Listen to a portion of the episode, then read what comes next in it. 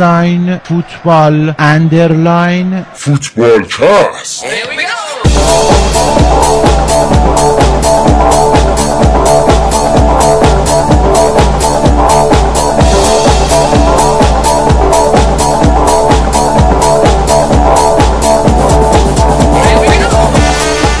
سلام همه، شما دارید به فوتبالکست گوش میدید. به فوتبالکست خوش اومدید. این 153مین قسمت فوتبالکست، پادکست فوتبال اروپاست که هر دوشنبه ها منتشر میشه و ما اینجا راجع به لیگ‌های مطرح اروپایی گپ و گفتگو میکنیم و صحبت میکنیم.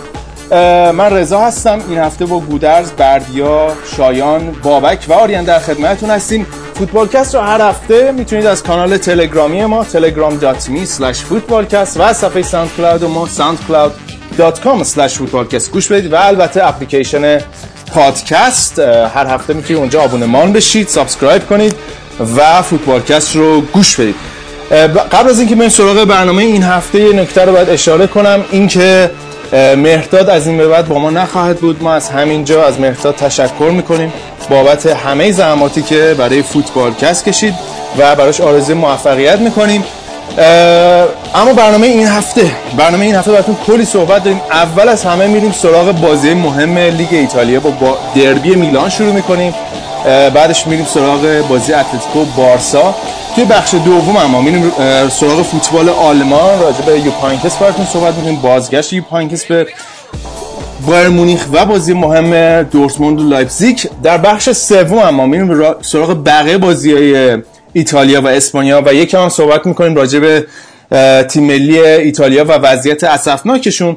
در آخر اما میریم سراغ لیگ انگلیس و بازی مهم هفته، بازی لیورپول و منچستر یونایتد صحبت میکنیم، از فوتبال زیبای منسیتی میگیم و باخت چلسی. کلی صحبت داریم براتون این هفته، من بیشتر از این صحبت نمی کنم.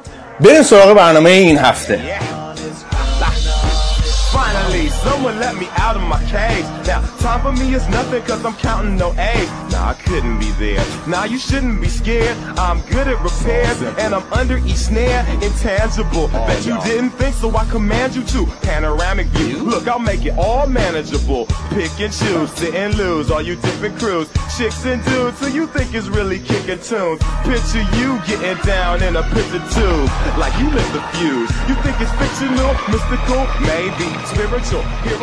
خیلی خوب، بریم سراغ برنامه این هفته. الان بعد از بازی حساس اینتر میلان و آس میلانی که داریم ضبط برنامه رو شروع میکنیم، ساعت 1 بامداد به وقت تهرانه. من اول از همه به ترتیب زمانی میخوام شروع کنم، اول از همه با شایان شروع میکنم، همسایه خودمون. شایان جون چطوری؟ سلام، خوبی؟ شبت بخیر.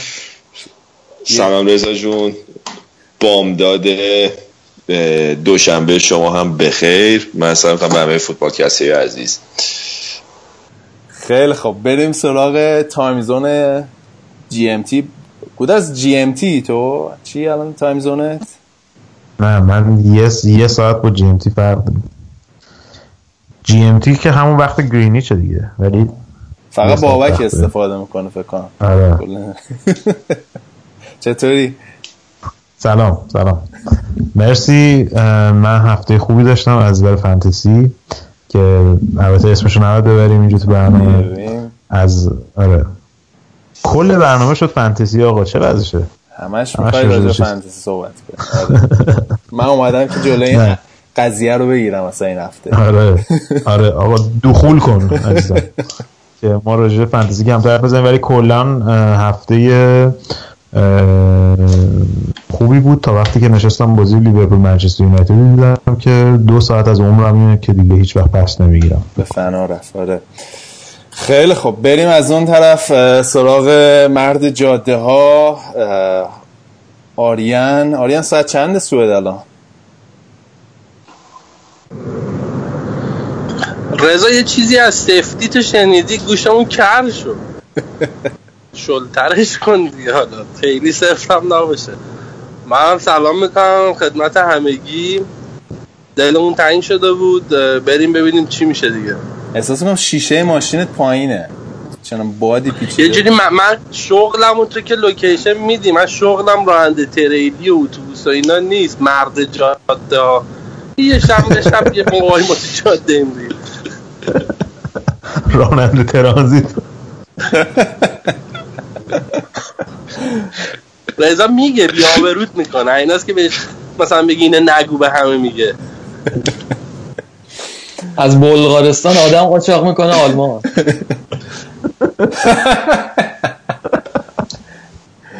خیلی خوب، بریم سراغ بردیا که کیفش کوکه و همه تیماش بردن و فانتزی هم بالای ببخشید بردیا بیا وسط ببینیم چطوری، چه خبر. الان هم که هتریک کرد بازیکنتون و دیگه رضایت ندادی قبل دربی برنامه رو ضبط کنیم دیگه، بیا بگویم چه خبره.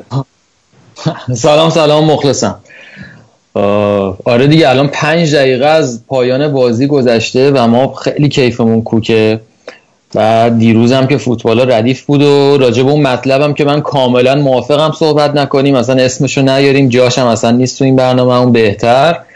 و امیدوارم که برنامه خوبی بشه. اما بابک رو اینجا داریم. بابک با مشقت فراوان این هفته خودش رو رسونده. منم سلام دلم بودم. نمیاد باز نکنم قضیه رو، ولی خب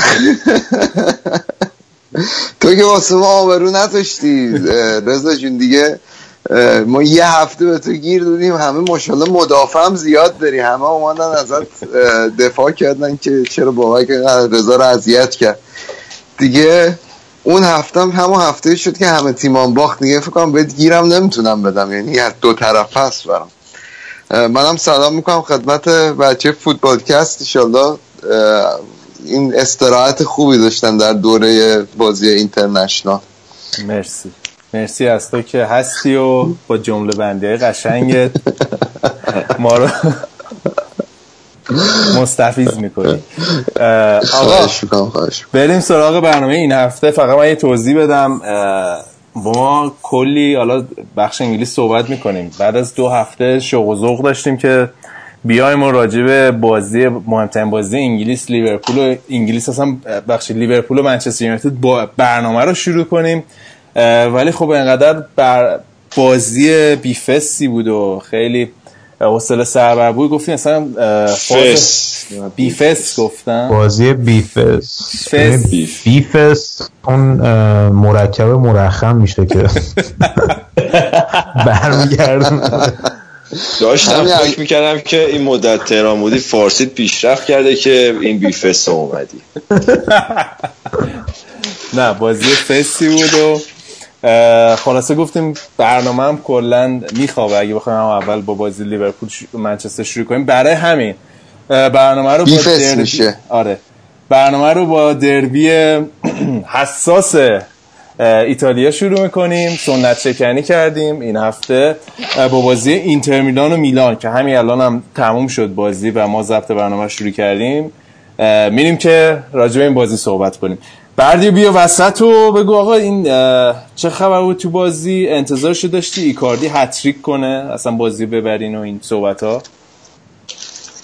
خب بذار قبل از این که شروع کنیم اول یه تاریخچه مختصری از این دربی بگیم، واسه اینکه قشنگ 10-12 روزی جو فوتبال میلان کاملا معطوف شده بود به سمت این بازی و طرفدارای هر دو تیم خیلی هیجان زده بودن که زودتر این بازی رو برگزار کنن. و کلا تو میلان اینجوریه که اینا به برگزاری این دربی که اسمش هم دلا مادونیناست به خودشون میبالن. این دلا مادونینا یعنی مادونای کوچک و یه تندیسیه که در شهر میلان نصب شده و خیلی برای مردم میلان عزیز و قابل احترامه. تاریخچه میلان هم که خب میدونین، حالا اونایی که ذره واردترن میدونن که اینتر و میلان همزمان با هم شکل گرفتن، یعنی اول باشگاه AC میلان تشکیل شده، بعد از 8-9 سال یه سری که طرفدار حضور بازیکن‌های خارجی بودن اومدن یه انشعاب دیگه‌ای زدن و اسمشو گذاشتن اینتر میلان، یعنی در واقع اینا ریشه‌شون از یه جاست و این دربی همون اینترنشنال درسته.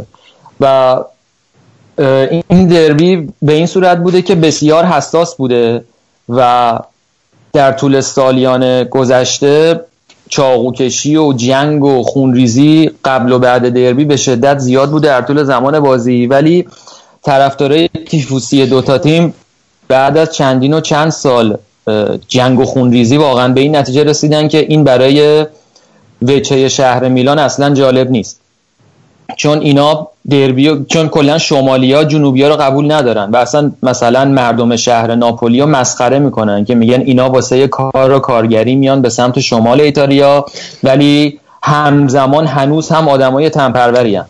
این کلکل و این قومیت و این جنگ قومیتی رو بین خودشون تو ایتالیا دارن و خلاصه با توافقی که میکنن اینه که ترجیح میدن که هر گونه درگیری فیزیکی رو بین طرفدارا کنار بذارن و این فقط بشه تبدیل بشه به بنر و شعار و حالا اینطوری شده که میبینیم بنر نوشتن که با اسپری می نویسن یا مدل‌های مختلف و یا این پرچم‌های بزرگی که در طول بازی از اول تا آخر تکون میدن، این خیلی واسهشون حساسه و حتی غیر از این یه ذره تفکرات سیاسی هم این دوتا باشگاه از هم جدا میکنه. یعنی اینتریا بیشتر چپگرا بودن عمدتاً و راستیا به سرکردگی برلوسکونی میلانی بودن و یه حالت مثلا قشر کارگری و قشر مرفه هم داشتن. ایتالیا مثلا اینتریا رو میگفتن اینا از قشر خیلی مرفه هن، خیلی تجملاتی هن اینا، و اون طرف میلانیا بیشتر مردم عادی و قشر کارگری و اینا هستن. ولی البته در این سالها زیاد دیگه این قضیه نمود پیدا نمیکنه، یعنی نمیتونی واقعا بگی که کدومشون کدوم سمتی هن. یه حالت تعادلی بین دوتا تیم برقرار شده دیگه. رتبه 6 و 7 این صحبت ها رو نداشته خود دیگه بردیه جون. رتبه 6 و 7 کجا؟ سری آ. بله بعد میگفتی. بله عرض میکردم خدمت. حالا خود بازی بریم سراغ خود بازی. به نظر من بردیه که فکر کنم خیلی هم بچه‌ها همه هیجان دارن که نظر شما دوتا عزیز ایتالیایی رو بدونن در این زمینه. نظر شایان که کاملا مشخص بود از تکسری که داشت میداد. شایان حسرت شده یه ذره. آره شایان هفته سختی بود براش. اول از خود بعدیش رو کنیم. خب آقا ایکاردی هفته‌ای که مسافرت هم کرده بود به آمریکای جنوبی برگشت و برای اینتر عالی کار کرد. کام هدلاین این بازی این بود، یعنی هتریک ایکاردی توی دربی. دقیقاً ستاره‌های بازی و توی اینتر میشد دید. در کنار ایکارتی که هتریک کرد، پریسیچ یه بازی خیلی بی‌نقص و چشم نوازی رو ارائه داد، هم تو دفاع هم تو حمله پایه‌گذار گل‌ها بود و واقعا دیگه الان رضا هم این هفته اعتراف کرد که پریسیچ واقعا یه بازیکن خیلی خوبیه و منچستر از کفش پرید و بهتر شد برای اینتر که تونستن به هر قیمتی نگرش دارن. الان چندین هفته است که تاثیرگذاره و منم بعد اعتراف بود که نفروختنش خیلی مقاومت کرد بردیو. منم بعد اعتراف کنم منتها من اون صحبتی که قبلا راجع به پرسیش کردم بر اساس نقشش توی تیم ملی کرواسی بیشتر بود که یه خط عقب‌تر بازی می‌کرد، ولی توی اینتر کاملا توی خط اون سه تا مهاجم داره بازی می‌کنه که کاملا نقشش متفاوت از بازیش تو تیم ملی کرواسی که حالت بیشتر بال چپ داشت، یعنی حالت پیستون بازی میکرد بیشتر. البته اینم باید در نظر بگیریم گودرز که خب شاید شما هم حق داشتیم واسه اینکه پریسیچ داره روز به روز بهتر میشه، یعنی از روز اولی که اومد اینتر اینجوری نبود، الان دیگه واقعا یه جورایی تو اوج دوران فوتبالشه. تو دولسبورگ خفن بود. خب وقتی اومد به اینتر بالاخره پیشرفت پله پله‌ایو کرده تا الان به این نقطه رسیده دیگه، در صورت همچین بازی و سالای پیش نمی‌کرد. و در کنار اینا از نقش هاندانویچ هم نباید گذشت. این بازیکنیه که حداقل تو فوتبالکست خیلی بهش اچاپ شده واسه اینکه هیچ وقت راجبش حرف نزدیم، ولی الان 5-6 ساله که تو سطح 1 دروازه‌بانی مونده و زیادم تو بوق و حاشیه نیست و کار خودشو میکنه، ولی واقعاً توپای خوبی میگیره، سیوای عالی داره. از اودینزه اومده بود دیگه، خیلی خوب بود. یکی دو سال به نسبت یه خورده اوف کرد تو همین 2-3 فصل گذشته، ولی دوباره داره برمیگرده به اون پیک خودش به نظرم. این قربانی دروازه‌بانای اسلوونی، یعنی قربانی پیک چیز شد، اوبلاک شد دیگه، رفت تو حاشیه پشت سر اوبلاک قرار گرفت تیم ملی این 2-3 سال اخیر.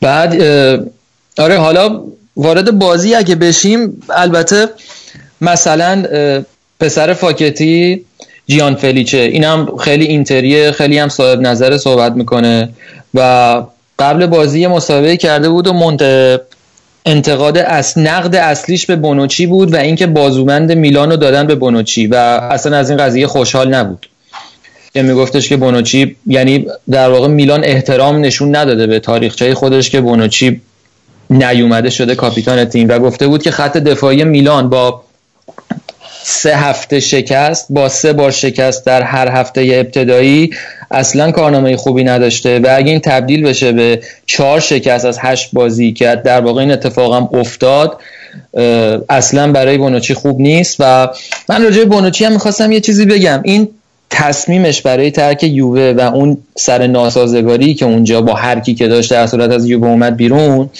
در واقع 3 تا تیم و 4 تا گروه و مورد چی میگن تأثیر گذاشت، نفوذ، یعنی تأثیر این حرکتش یه تأثیر بدی گذاشت روی 4 تا تیم. یکی یووه که اون استحکام سالهای پیش خط دفاعیشو نداره، یکی خود میلان که اینا به عنوان یه نفر خریدن که حداقل خط دفاعیشون رو بیمه کنن ولی اصلا همچین بازخوردی نداشته، تیم ملی ایتالیا ضرر کرده از افتی که بونوچی داشته و خودش بیشترین ضرر خودش کرده چون بازیکنی نبوده که باشگاهش رو عوض کنه برای یه باشگاه بهتر، فقط هدفش این بوده که از یووه بیاد بیرون. مهم، یعنی وقتی که تو یه ترانسفر میکنی اولین چیز باید این باشه که چی به نفع توه، چی تو رو پیشرفت میده در زمینه شغلیت، ولی این در واقع برعکس قضیه بوده، یه جوری بوده که من از اینجا میخوام بیام بیرون، حالا هر جا شد چه بهتر که جای بهتری باشه، فقط من از یووه درم بیارین. و الان میبینیم که جلوی فورواردهای درجه 1 دفاع میلان واقعا سوراخ میشه، چون حالا نمیخوام سوراخ که لفظ جالبی نیست ولی دفاعش واقعا اصلا وا میپاشه. ایموبیله به اینا هتریک کرده بود به میلان و الان دوباره جلوی فوروارد 6 تانگ دیگه، جلوی ایکاردی که وایستادن، دوباره 3 بار دروازهشون باز شد و رو گل دوم که ضد حمله‌ای بود که در واقع ضد حمله 2 نفره بود، یعنی ایکاردی توپ از پای بیلیا در آورد، ضد حمله رو ترتیب داد به پریسیش اونور یه ذره با توپ بازی کرد، دوباره توپ پاس داد به ایکاردی و توی ضد حمله یه مدافعی با تجربه بونوچی باید بدونه که از یه دونه مهاجمی که اون جلوه غافل نشه، اون جلوی حالتی بیشتر حواسش بود که اون لایناپ خط دفاعی رعایت کنه تا اینکه به تنها مهاجم تو 18 برسه که ایکاردیه. و وقتی توپ رسید به ایکاردی انگار مثلا دفعه اول داره ایکاردیو توی 20 ثانیه اخیر میبینه و ایکاردی هم که اون فرصتش رو خوب قدرش رو دونست و گل دومو زد. حالا شاید میخوای بگو که نظرت چی بود در مورد اینتر که حالا گفتن یارو که خودت گفتی بردیا، ولی کاملا منطقی و قابل پیش بینی بود که اینتر حداقل، حالا میگن الان راجعش که بازی زیبا نیست ولی نتیجه رو خوب میگیره و محتمل بود که میلان رو ببره چون که این اسکلت تیمش یه حداقل 2 فصلی هستش که دارن روش کار میکنن و اسپالتی هم که اومده این بهش ثبات و استحکام داده و تقریبا الان این شاکله تیمش دیگه شکل گرفته. مشخصه مثلا تو خط حمله که الان پرسیچ و کاندروا از فصل قبل هماهنگ شدن با تیم، ایکاردی هم که دیگه الان داره میشه آیکون اینتر، بعد برخا والورده هم که این فصل اضافه کرده یکی از بهترین خریدایی بوده که تو سری آ انجام شده فکر می‌کنم، چون چند سال تو فیورنتینا خیلی خوب کار می‌کرد و الان هم تو پست 10 هم تو پست رجیستا خیلی خوب کار می‌کنه برای اینتر. بعد تو عقب‌تر هم که الان چند تا مهره خوب دارن، گالیاردینی از همین وچینا هستش که اونم تو فیورنتینا خوب کار میکرد. تو خط دفاع که با این اشکرینیار تلفظش نظر میسه که این ضعف خط دفاعش تا حد خیلی خوبی کاور کردن. الان فقط فکر کنم این بال چپ و راست خط دفاعش شاید یه مقدار پاشنه آشیلشون باشه. حالا ناگاتومایی که الان خیلی ساله تو اینتر هستش فکر کنم با سابقه ترین بازیکنتون باشه. اونم دیامبرسی ها که به نظرم یه لول از بقیه بازیکن‌های تیم پایین‌ترن ولی تیمش در مجموع داره خوب کار میکنه. اسپالتی هم که مربی خبره و کاربلدیه. ولی من میخواستم که بیشتر راجع به میلان صحبت کنم. خیلی بعیده به نظرم که مونتلا آخر فصل رو ببینه احتمالاً اگه همینطوری بخواد کار کنه که به احتمال زیاد برکنارش میکنن و با توجه به مهرایی هم که داره، حالا درسته که جا انداختن این بازیکن جدید خیلی سخته، ولی تو خط دفاع اینا تک به تک مدافعای خوبی هن، ولی اصلاً با هم هماهنگ نیستن، جاگیریاشون هم افتضاحه. بعد همین بونوچی هم که قربانی اصلی این نقل و انتقالا بوده، بردیام گفتش، من نگاه می‌کردم مثلا رو گل دوم دیگه مشخصه که یه نفری بخوان تو اون خط حمله اینتر اینا مارک بکنن، ایکاردیه که کامل برای خودش آزاد بود، هر کاری دلش می‌خواست پرس بکنه. گل دوم یه شاید یه متریش فکر کنم کسی نبود، رایه ضربه خیلی تماشایی هم زد و تونست امشب هتریک هم بکنه. از قفلت این قفلت و ناهماهنگی مدافع میلان به بهترین نحو استفاده کرد.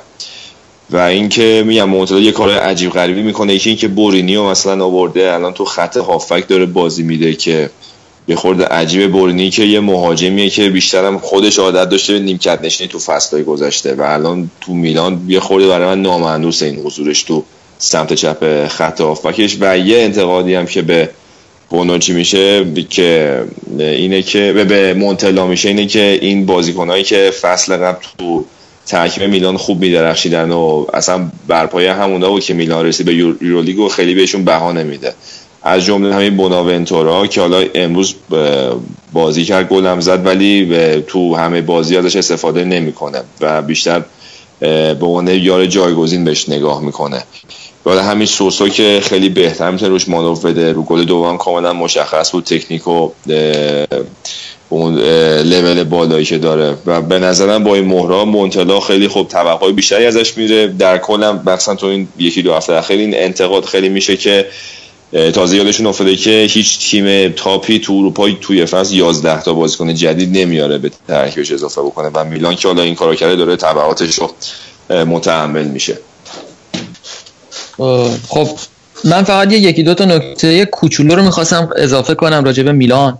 یکی اینکه اولا تاریخچه مربیگری نیمکت مربیگری میلان بعد از رفتن الگری فاجعه است دیگه. اول سیدورف آوردن، یه فصل کاملا فکر نمی‌کنم بهش فرصت دادن. بعد اینزاگی آوردن، اونم دوباره یه فصل حالا همین حدودا نشست. بعدش میهایلوویچ آوردن، دوباره به اونم فرصت ندادن. الان مونتلا رو آوردن که اینم 100% به اون نتیجه دوچار میشه و هی اصرار داره به آوردن و رو کردن مربیای جوان و مربیایی که زیاد سابقه مربیگری ندارن و هی امیدواره که از تو اینا یه گواردیولای، یه مورینیوی، یه زیدانی چیزی در بیاد، ولی این اتفاق نمیفته.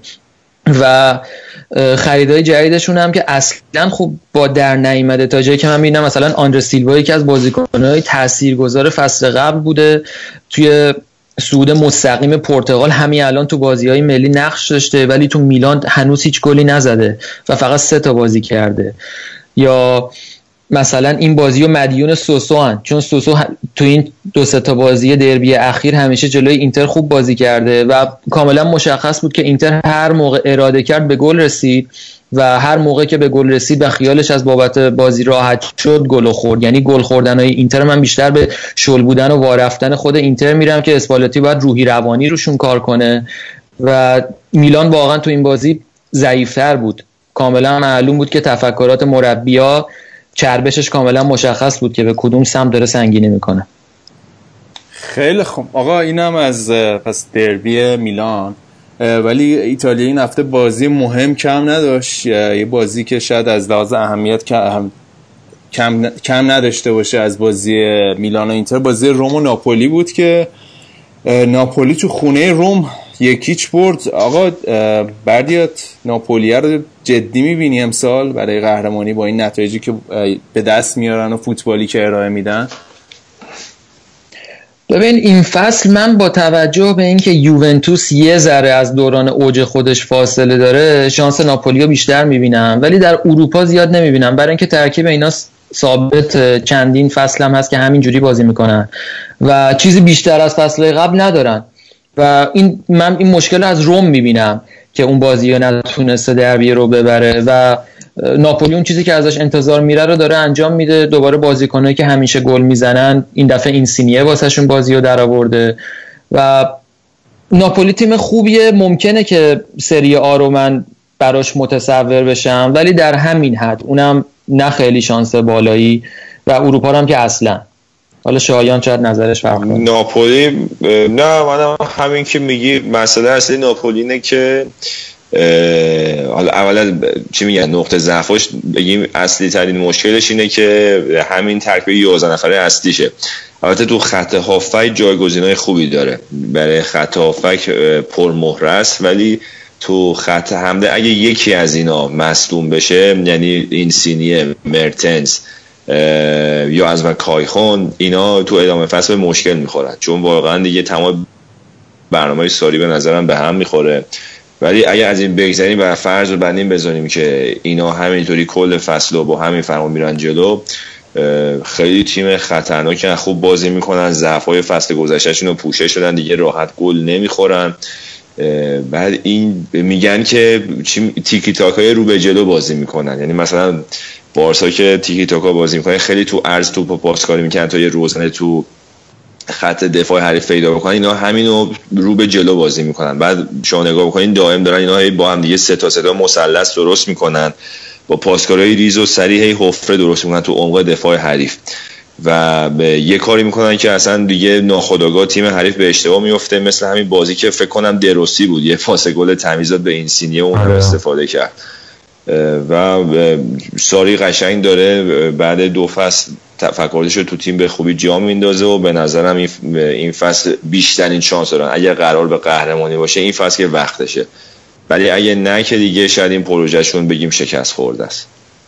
وسط رفتم که حالا با منچستر سیتی بازی دارن که فکر کنم بازی مثلا 8-8 10-10 اینا بشه، چیز هر دو تا تیم سیستمی که بازی میکنن. حالا از اونور به روم بگیم که روم دو تا نتیجه بزرگ و این فصل باخته تو خونه، یکی به اینتر، یکی هم به ناپولی و این هفته هم با چلسی بازی دارن. البته چلسی الان خب وضعیتش خوب نیست با مصونیتایی که دارن، شاید تورپا بتونن جلوی چلسی نتیجه بگیرن، اما عملاً می‌بینیم که از کورس دارن دور میشن دیگه توی خود ایتالیا. خب روم حالا خیلی بخوایم کلی و کلیشه‌وار بگیم، این دیل فرانچسکو از ساسولو اومده و آدم اینجور بازی بزرگ نیست به نظرم، که مثلا ببین مثلا یه واسه فرزند اسپالتی بیاد اگه به ازاله تیمش هم کم باشه، می‌بینی که تو ورزشگاه خودی نباید به ناپولی ببازه به هیچ وجه، ولی خب دی فرانچسکو فکر می‌کنم با همچین تفکری نمیاد، اونم یه مربی که عشق بازی زیباست، مثلا مثل مونتلا، مثل همین ساری، یه خورده شاید ابزار کمتری هم داشته باشه این مدت، خب با مشکل معصومیت هم که اینا سر کله می‌زدن و فکر می‌کنم که با توجه به جمعی اینا بهترین حالت اینه که اینا همون سهمیه چمپیونز لیگشون رو بگیرن و دی فرانچسکو آدمی نیستش که بخواد رومو برسونه به دو تیم بالای سری آ. خب حالا بریم سراغ فیل بزرگ توی اتاق شایان. ببین الان اون مقطع فصلی که بعد فقط سکوت کنی ببینیم چی پیش میاد. نه آخه این نوریز چی میشه. آخ من یادم رفت بود از اینجا رو من باید ورود میکردم، ببخشید. دیگه بدش خودت دفول کن. نه دیگه تموم شد بدش. شایان جون بیا میخوام لپتو بکشم. نه لوس شد دیگه. یه الان دیگه بی‌مزه است. آقا با گل دقیقه نمیدونم چند آفسایدی که آقای داگلاس کاستا زد ما گفتیم که هیچی دیگه، این دوباره دیگه این سیستم ندادم کمک دوباره ویدیو فلان، ولی که دیگه شما این حرفا رو نزنید. ببخشید من یه تذکر آریان جان شما تو جاده‌ای میوت کن عزیزم، صدای اون شیشه تریلیو بده بالا داداش. برداشتی که میداخت بگو بله من داشتم عرض میکردم بود که انجام شد. آره گل آفساید که خیلی هم جالب بود که داوره واسه ویدیو چک نرفت، ولی حالا خارج از رفت واسه چه حرفیه بابا، رفت با ویدیو چک کرد بابا، داگلاس کاستا رو ویدیو چک او راست میگی رفت بابا ویدیو چکش کرد، ویدیو چک نگرفت اون موقع که شوت وزر روی خط بودن دیگه، چه حرفیه میزنه. چندین بار بعدش دیدم و کاملا آفساید بود، اینو با قاطعیت بهت میگم شایان جون و مقاومت نکن. ولی الگری دوباره تو این بازی تست داد، البته تست هم که نداد، حالا مجبور بود واسه اینکه بازی‌های ملی خیلی سنگین بود و اولین قربانی بازی‌های ملی هم دیبالا شد، نه اینکه مصدوم شده باشه ولی برای جلوگیری از مصدومیت بازی از رو نیمکت شروع کرد و همین شد که اون خلاقیت لازم و یوونتوس در خط حمله نداشت. و ایموبیله هم خوب مجازاتشون کرد. و چیزی که من دیدم این بود که با ورود دیوالا به بازی کاملا ورق برگشت، یعنی خیلی این پسر تأثیر گذاره و به محض اینکه میاد وارد زمین میشه اصلا کلن کنفیکم میکنه همه چیزو. همون اومد وارد زمین شد، یه دونه شوت به تیر دروازه زد، یه دونه شوت خیلی خطرناک زد، بازی رو تغییر داد به نفع خودش و اصلا یه وضعیتی دیگه. ولی خب بد شانس بود که پنالتی دقیقه 90ش گل نشد. حالا این بهانه ها رو که برای تیم مثل یوونتوس اصلا نباید مطرح کرده، همین مشکل خستگی بعد از بازی ملی و مسئولیت که البته همین وجود داره، به این اضافه کن که دو تا تیرک زدن تو جریان بازی، دیبالا هم پنالتی دقیقه 97 از دست داد. اینا رو بذاری کنار، به الان ضعف خط دفاع یوونتوس تو این هفته‌های ابتدایی کاملا مشهوده. قبل بازی الگری میگفتش که ما تا اینجا 5 تا گل خوردیم و این خیلی بده، چون تیمی که قهرمان اسکودتو میشه تو بعد بهترین خط دفاع داشته باشه. تو 10 سال اخیر فقط یه دفعه بوده که تیم قهرمان خط دفاعی دوم لیگو داشته که اونم اینتر مورینیو بوده 2010 و تو این بازی دو تا گل دیگه هم خوردن و عجیب این بود که جو فلان تو از عمق دفاع خوردن و عمق دفاعشون آسیب پذیر بوده و من نگاه میکردم بارسالیه متزلزل نشون میداد و ایموبیل هم که خوب میزد تو هم خوب حرکت میکرد. البته اون پنالتیشون هم که جای بحث داشت، ولی مثلا که تو سرمون ویدیو چکم داور یکی دوبار نظرش عوض شد، آخر سر حالا پنالتی رو گرفت، با زرنگی یه پنالتی از بوفون گرفت ایموبیله به هر حال. ولی این سوای نتیجه این واقعیت رو الان نمیشه کتمان کرد که یوونتوس تو عمق دفاعش آسیب پذیره و یه فکر جدی بعد به نظر الگری با حال خط دفاعش، دفاع وسط و مثلا خط هافک دفاعیش بکنه که از اون ناحیه این فصل کم ضربه نخورده. لامینه رو که در ساوثهامپتون خوب داره بازی میکنه تو انگلیس. کی؟ لامینه. لامینه اونجا دیدم چه پستی بازی میکنه. نه هافبک دفاعی نیستش. اونجا نه، این تو یووه خیلی هافبک دفاعی نمیذاشتش. اونم خب تو ترکیب اصلی بهش خوب بازی نمیرسید، اون قدم نبود که حالا نشه ازش چشم پوشید. ولی تو ادامه فصل حالا شاید این یووه هم که تغییرها کم نداشته تو پیش فصل، بازیکن حالا جا بیافتن، کم کم به اون فرم فیزیک خوبشون برگردن. امیدوارم که وضعیت تیم بهتر بشه، ولی الان خط دفاعشون کاملا مشکل داره و این داگلاس کاسا حالا برناردسکی هم که کم کم دارن جا میافتن، تاثیرگذاریشون داره بیشتر میشه، ولی در اون حدی نیستش که وقتی فرزندی بالا نیستش بخواد خلاقیت تیم اینا پر بکنن.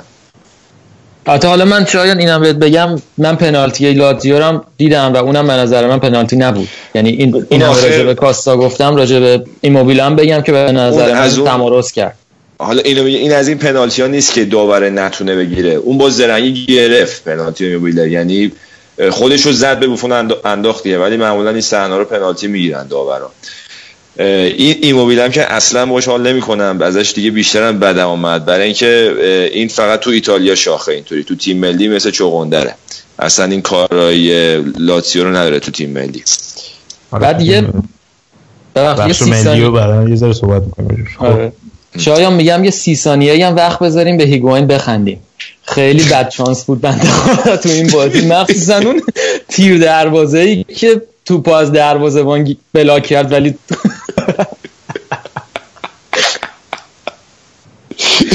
آره بنده خدا، یعنی 1 در 1 میلیارد بود فکر کنم شانس این که توپ اونطوری کمونه بکنه.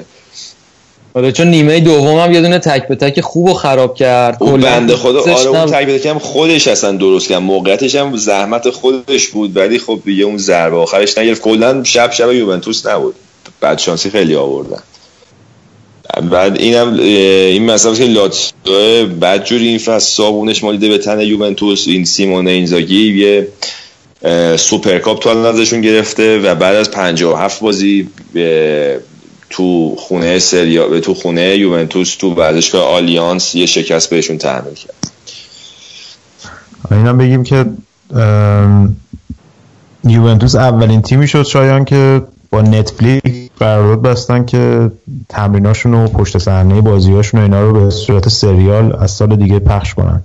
4 تا قسمت 1 ساعته است، چون این این حرکت رو قبلا با تیمای NFL زده بودن مثلا این مستند مثل که میخوان نشون بدن، حالا اینکه از فصل دیگهش منظم میخوان پشت صحنه مثلا تمرین‌ها و نمیدونم با بازیکن‌ها مثلا چیکار میکنن، مثلا تو طول روز چجوری زندگی میکنن، اینجور چیزا. آره خلاصه اولین تیم فوتبالی شد که با نتفلیکس این قرارداد بست که فکر کنم از نظر تجاری خیلی تاثیر داشته باشه، مثلا برای اینکه برندشون رو عوض کردن دیگه، جورابان کردن. حالا اینو گفتی بذار راجعش کلن صحبت بکنیم که قاعدتا نتفلیکس میخواست همچین کاری بکنه، یه شرکت رقیب هم داره آمازون، نمیدونم چی آمازون اول اصلا. آره اینا میخواستن سراغ تیمای لیگ برتری، بعد اونجاشون اون اسکای اسپورت اونجا چنبره زده روی این تیمای لیگ و مثل اینکه سر این داستان حق پخش و اینا اسکای اسپورت اجازه نمیداد که اینا راحت اون قراردادی که میخوان امضا بکنن. اینه که اینا بی خیال کلن انگلیس شدن و یوونتوس رو به اون اولین تیم انتخاب کردن، نتفلیکس بخواد این حرکت رو انجام بده و منچستر سیتی هم یه برنامه مشابه داره که با این سیستم این وی آر، این ویرچوال ریالیتی که جدیدن تو همه چیزهای مختلف تجاری خیلی مد شده، میخوان یه کاری بکنن که فرضاً طرفدارا برن تو رختکن تیم و بازیکن‌ها رو ببینن و همه پشت صحنه رو در جریان باشن و این به نظرم یه ترندی هستش که از این به بعد تو دنیای فوتبال ما خیلی زیاد خواهیم دید.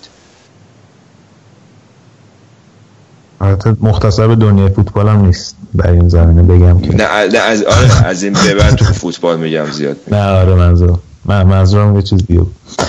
آها بله اون برای نابینایان هم مثل که دارن یه سری امکانات فراهم میکنن که من خیلی خوشحال شدم خبرش دیدم.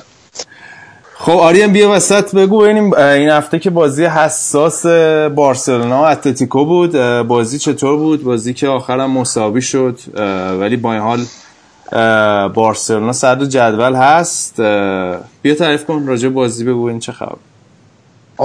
اول از همه که من رسیدم خونه دیگه به صدای باد و اینا هم شما گیر ندی، بعد بریم سر بازی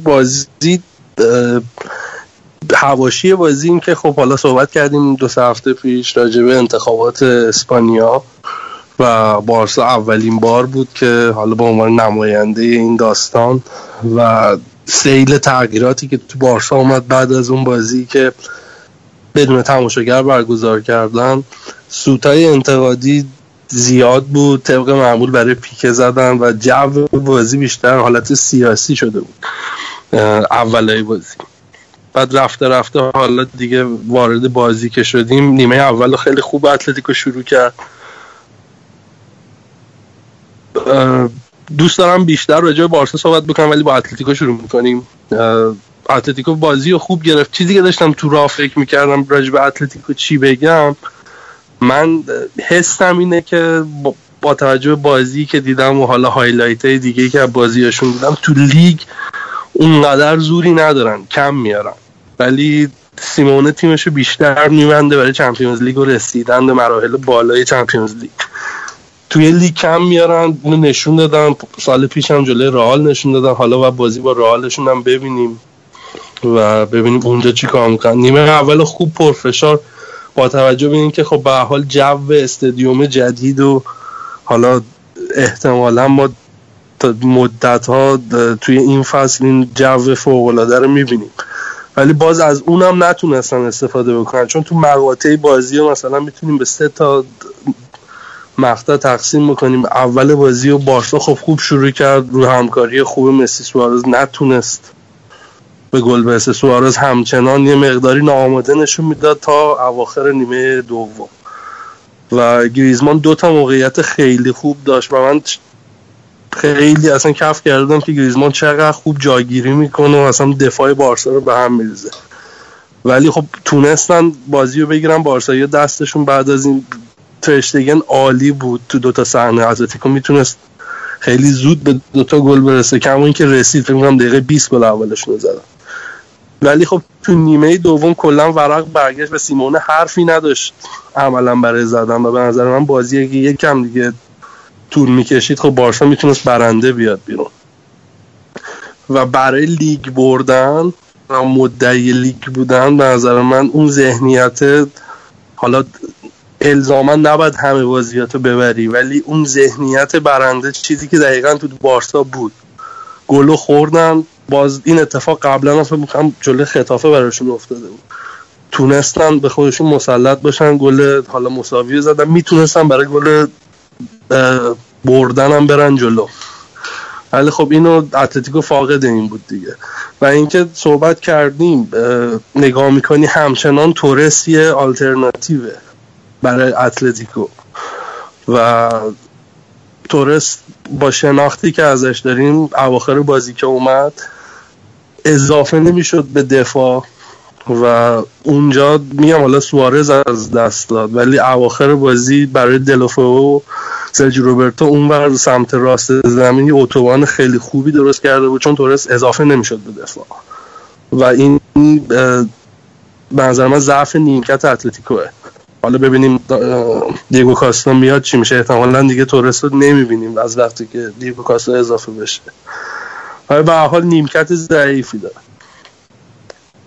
ولی از اون طرف اگه بخوام راجع به بارسا صحبت بکنیم، من دوست دارم راجع به مسی صحبت بکنم و شاهکاری که برای تیم ملی انجام داد و نشون داد که واقعا حالا ما دیدن مسی رو تو تیمی جز بارسا و آرژانتین تجربهش نداریم، ولی خب اون مسی که بازی در میاره برای بارسا تو تیم باشگاهیش تو تیم ملی هم دیدیم که همون عملکرد رو داشت و خب فوق‌العاده بود، تمرکز بالاش، فرم فوق‌العاده‌اش این روزا،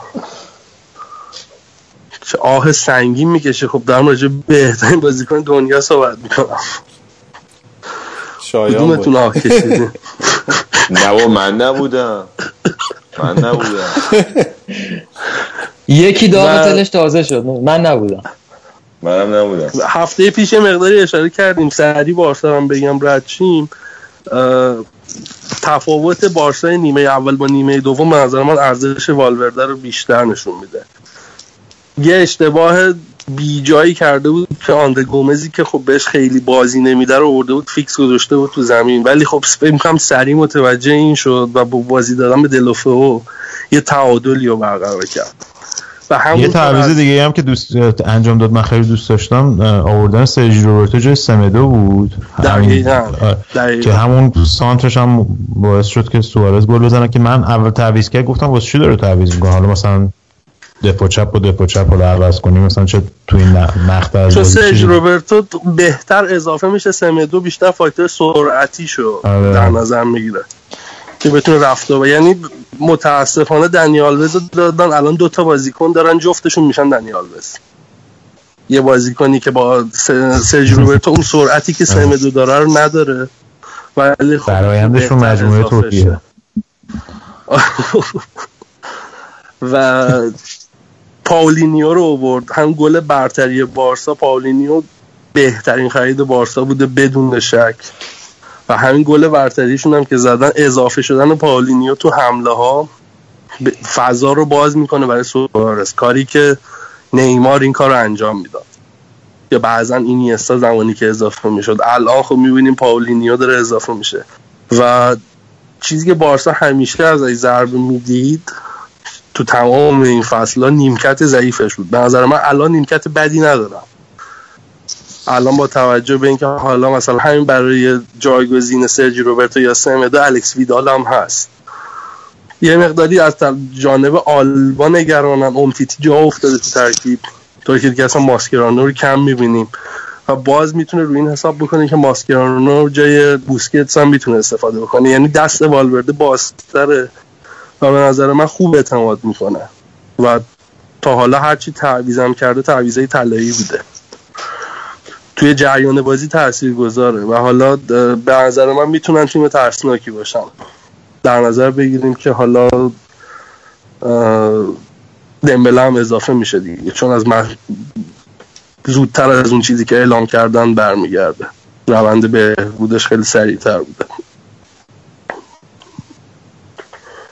یه چیزی که من حال کردم این اوبلاک بود، توی مخصوصا حالا خیلی صحبت راجع به الان مثلا دخیا، واقعا بعد از دخیا به نظر من دومین گلر تاپ الان فوتبال دنیا. حالا درسته تو بازی با انگلیسی سوتی داد تو گلی که هری کین زد، اما حالا 99% اوقات واقعا یه سطح خیلی بالایی داره و نمونهش همون ضربه ایستگاهی مسی بود آخر بازی دقیقه 92 چند بود، دقیقه 93 بود که وایساد اونجا تو دقیقا میدونست مسی میزنه اونجا. خیلی جالب بود که قشنگ توپ اومد توی، یعنی معمولا ضربه ایستگاهی مسی یا مثلا مویی خارج چارچوب میره یا اگه تو چارچوب باشه گله.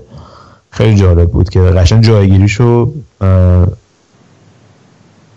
قشنگ هوشمندانه انتخاب کرده بود که کجا، یعنی حتی گزارشگر بازی هم گفتش که مثلا این چرا رفته اونجا وایساده. مثلا خیلی باحال بود، خیلی حال کردم. من پایم کردیتی هم به سرشتگم بدیم او بابک، به خاطر اینکه فوق العاده عمل کرده واقعا از اول فصل. خیلی از این کلین شیت هایی که بارسا ثبت کرده از اول فصل حالا الزاماً عملکرد خوب خط دفاعی نیست. ترشتگی نیستی واکنش‌های عجیب غریب نشون میده، توپ رو در میاره. به بابک چه ربطی داره؟ مگه باباشه؟ میگه به بابک. یه آلمانیه دیگه. ولش کن بابا، اون الان پس برده صاحب تونی کروس هم میخواد بشه، ولش کن. تحلیل رفته بابک مثلا فعلا در حال حاضر. این منتظر جواب هستیم. خب بچه‌ها اگه صحبتی راجع به این بازی نداریم، بعد یا نمیدونم تو صحبتی داری راجع به این بازی یا میخوای بیشتر تو بخش اسپانیا صحبت کنیم؟ نه من فقط خیلی از والورده خوشم اومده، برای اینکه وقتی اومده به بارسا نه تغییر و تحول همچین بنیادی خواسته بده، نه خواسته حرف خودش رو به کرسی بنشونه، نه خواسته تاکتیک تیم رو متحول کنه. خیلی ملو و روتین و خیلی مثل مربی با تجربه و جا افتاده اومده تیم رو گرفته دستش و نقاط قوت تیم رو میشناسه، مسی رو میشناسه، بهترین بازی رو ازش داره میگیره. از زمان بهترین به مسی فصل سالیانو داریم دیگه، همونجوری که آمار میگفت و اینا زیر دست والورده را اتفاق میفته و من از والورده خیلی خوشم میاد، برخلاف انریکه که اصلا هیچ نظر مثبتی بهش نداشتم، ولی الان والورده کاملا مربیه که به نظر من داره کار خودشو خوب انجام میده و کار خودشو بلده. خب حالا ببینیم که رقابت رئال و بارسلون در ادامه فصل چی میشه. حالا بیشتر راجع به رئال تو قسمت بعدی صحبت میکنیم، اما قسمت بعدی بخش بعدی بعد از یه استراحت کوتاه راجع به فوتبال آلمان میخوایم صحبت کنیم و بابک هستیم.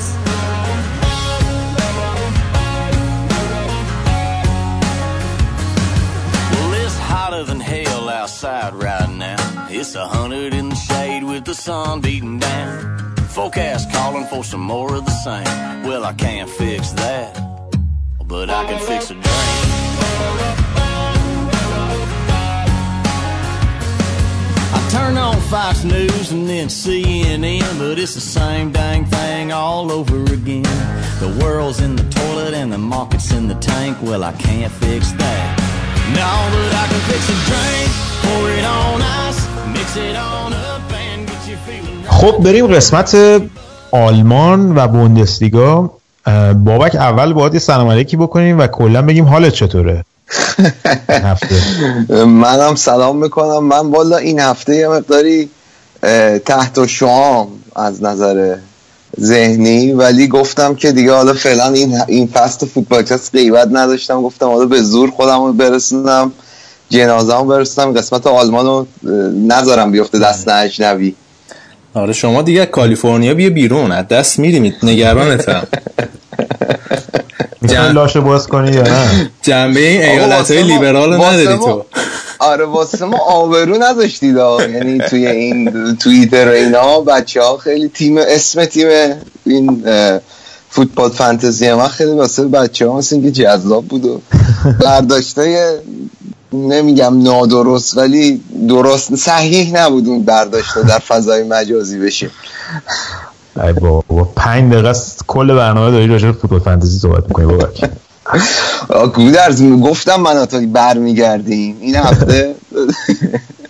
اسمشو نبر، فانتزی اسمشو نبر، تو بچه‌ها ناراحت میشن. اون اسمشو نبر. آره ما داریم خوب کار انجام میدیم. تیم خیلی خوب انجام. تو که کل منچستر سیتی گوشت ترکیبت دیگه. من آره حیف که بیشتر از 3 تا بازیکن نمیذاره، اگه مگر امسال تو گذاشتم اون قانونا. واقعا خب چرا این کار؟ واقعا به نظرم اشتباه الان از من سیتی سه تا بازیکن نشته باشیده. 7 تا زدم دیگه این هفته. این واکر اگه گل به خودی نمیزد خیلی وضع ممتاز بهتر بود. بودرز میگه چون بابک دست نرفته بریم سراغ بخش آلمان. آره این اس چی میگم چی؟ نه خواستم بگم یه تمرکز محدودی داره این هفته مثلا دامنه تمرکزش. رضا یه هفته به گیر دادم همه گیر دادن من شنیدی کشید یا مطمئنی بخوای به این تونده دامه بدی.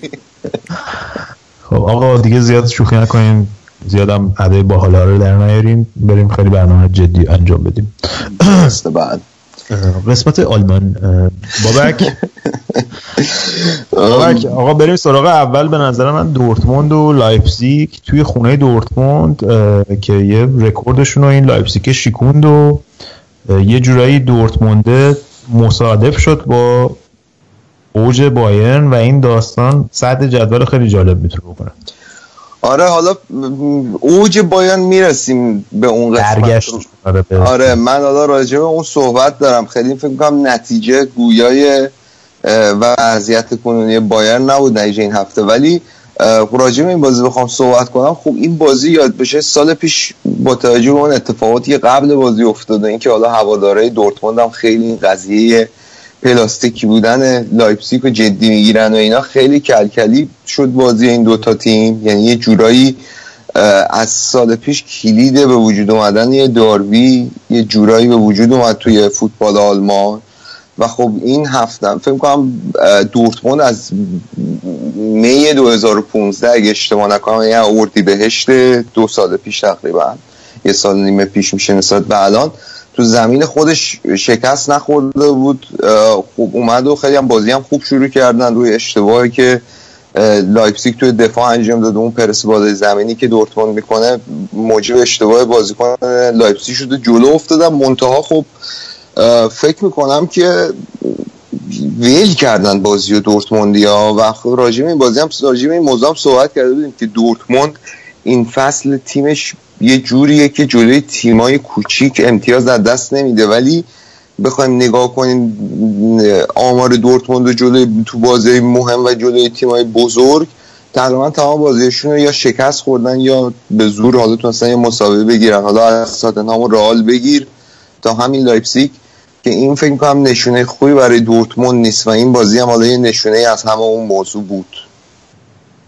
حالا چیزی که برای من جالب بود یکی این داستان بود که لایپزیگ به غیر از این که ستاره هاشو نگه داشته که راجبش خیلی صحبت کردیم تو این فصل، چند تا ستاره خوب هم اضافه کرده. یعنی همین آگوستین و اون بروما که از گالاتاسرای گرفتن، آگوستین هم از پاریس سن ژرمن گرفتن، واقعا عالی بودن تو این بازی. حتی بروما سر گل دوم دیدی بروما چیکار کرد؟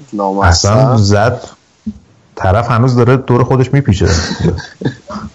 من البته خیلی این رزومه این جرمی تولیان دستم نیستش حقیقتش رو بخوای.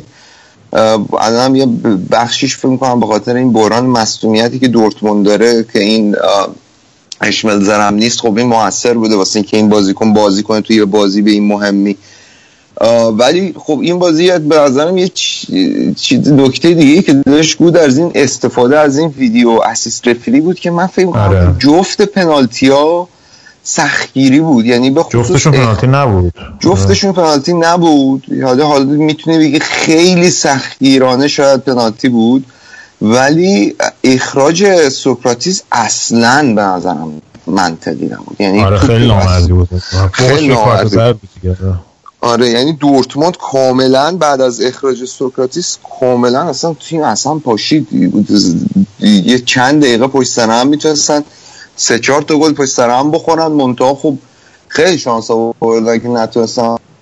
و لایپزیگ به نظرم یه خود جوونی کرد، یعنی اگر یه تیم با تجربه تری بود نتیجه خیلی زشت‌تر از این میتونست بشه واسه دورتموند توی اون به خصوص اون 10 دقیقه بعد از اینکه سوکراتیس هم اخراج شد. منتها خب فکر می‌کنم دورتموند هم یه نیازی داشت به یه همچین نتیجه‌ای، چون اینا خب میگفتن که حالا ما به تاتنهام و رئال باختیم اونا خیلی مهم نیستن، ولی خب وقتی میای تو لیگی که معتقدی که الان تمرکز رو گذاشتی روش و میخوای توی اون لیگ به نتیجه برسی، میای و جلوی یکی از تیمایی که میتونه جایگاهت رو تهدید کنه به این صورت اوت کلاس میشی تو زمین خودت.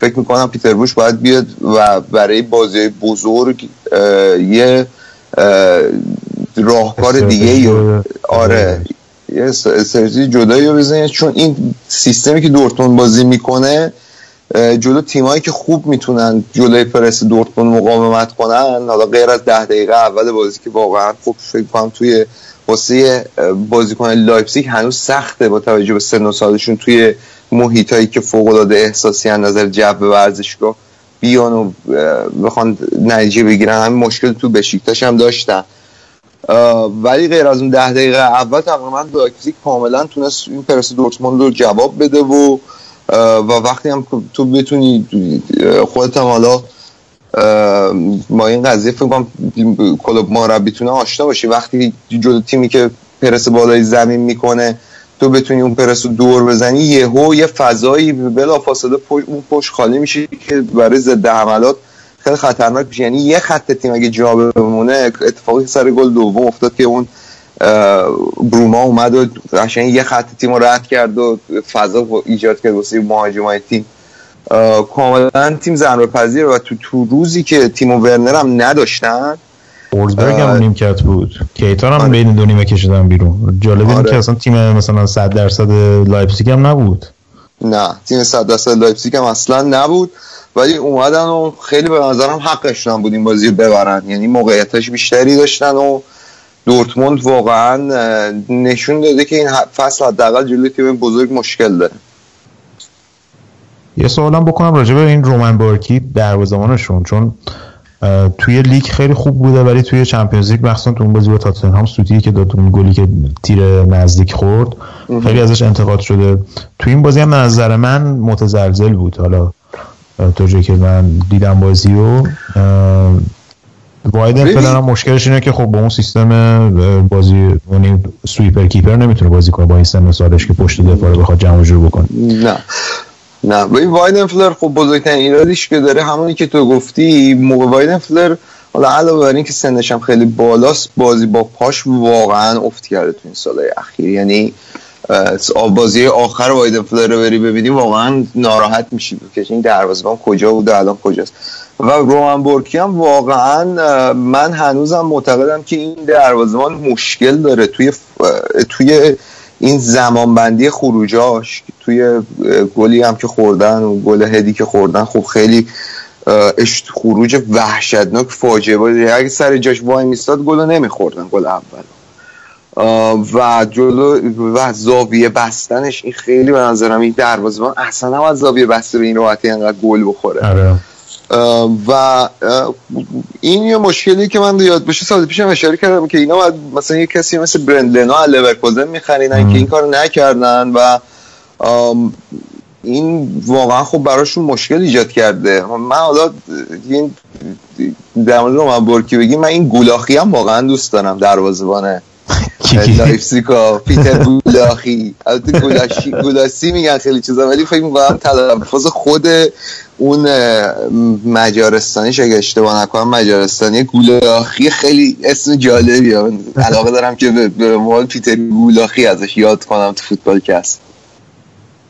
از اون شلوارای گابر کرالی هم بپوشه دیگه هموطنش.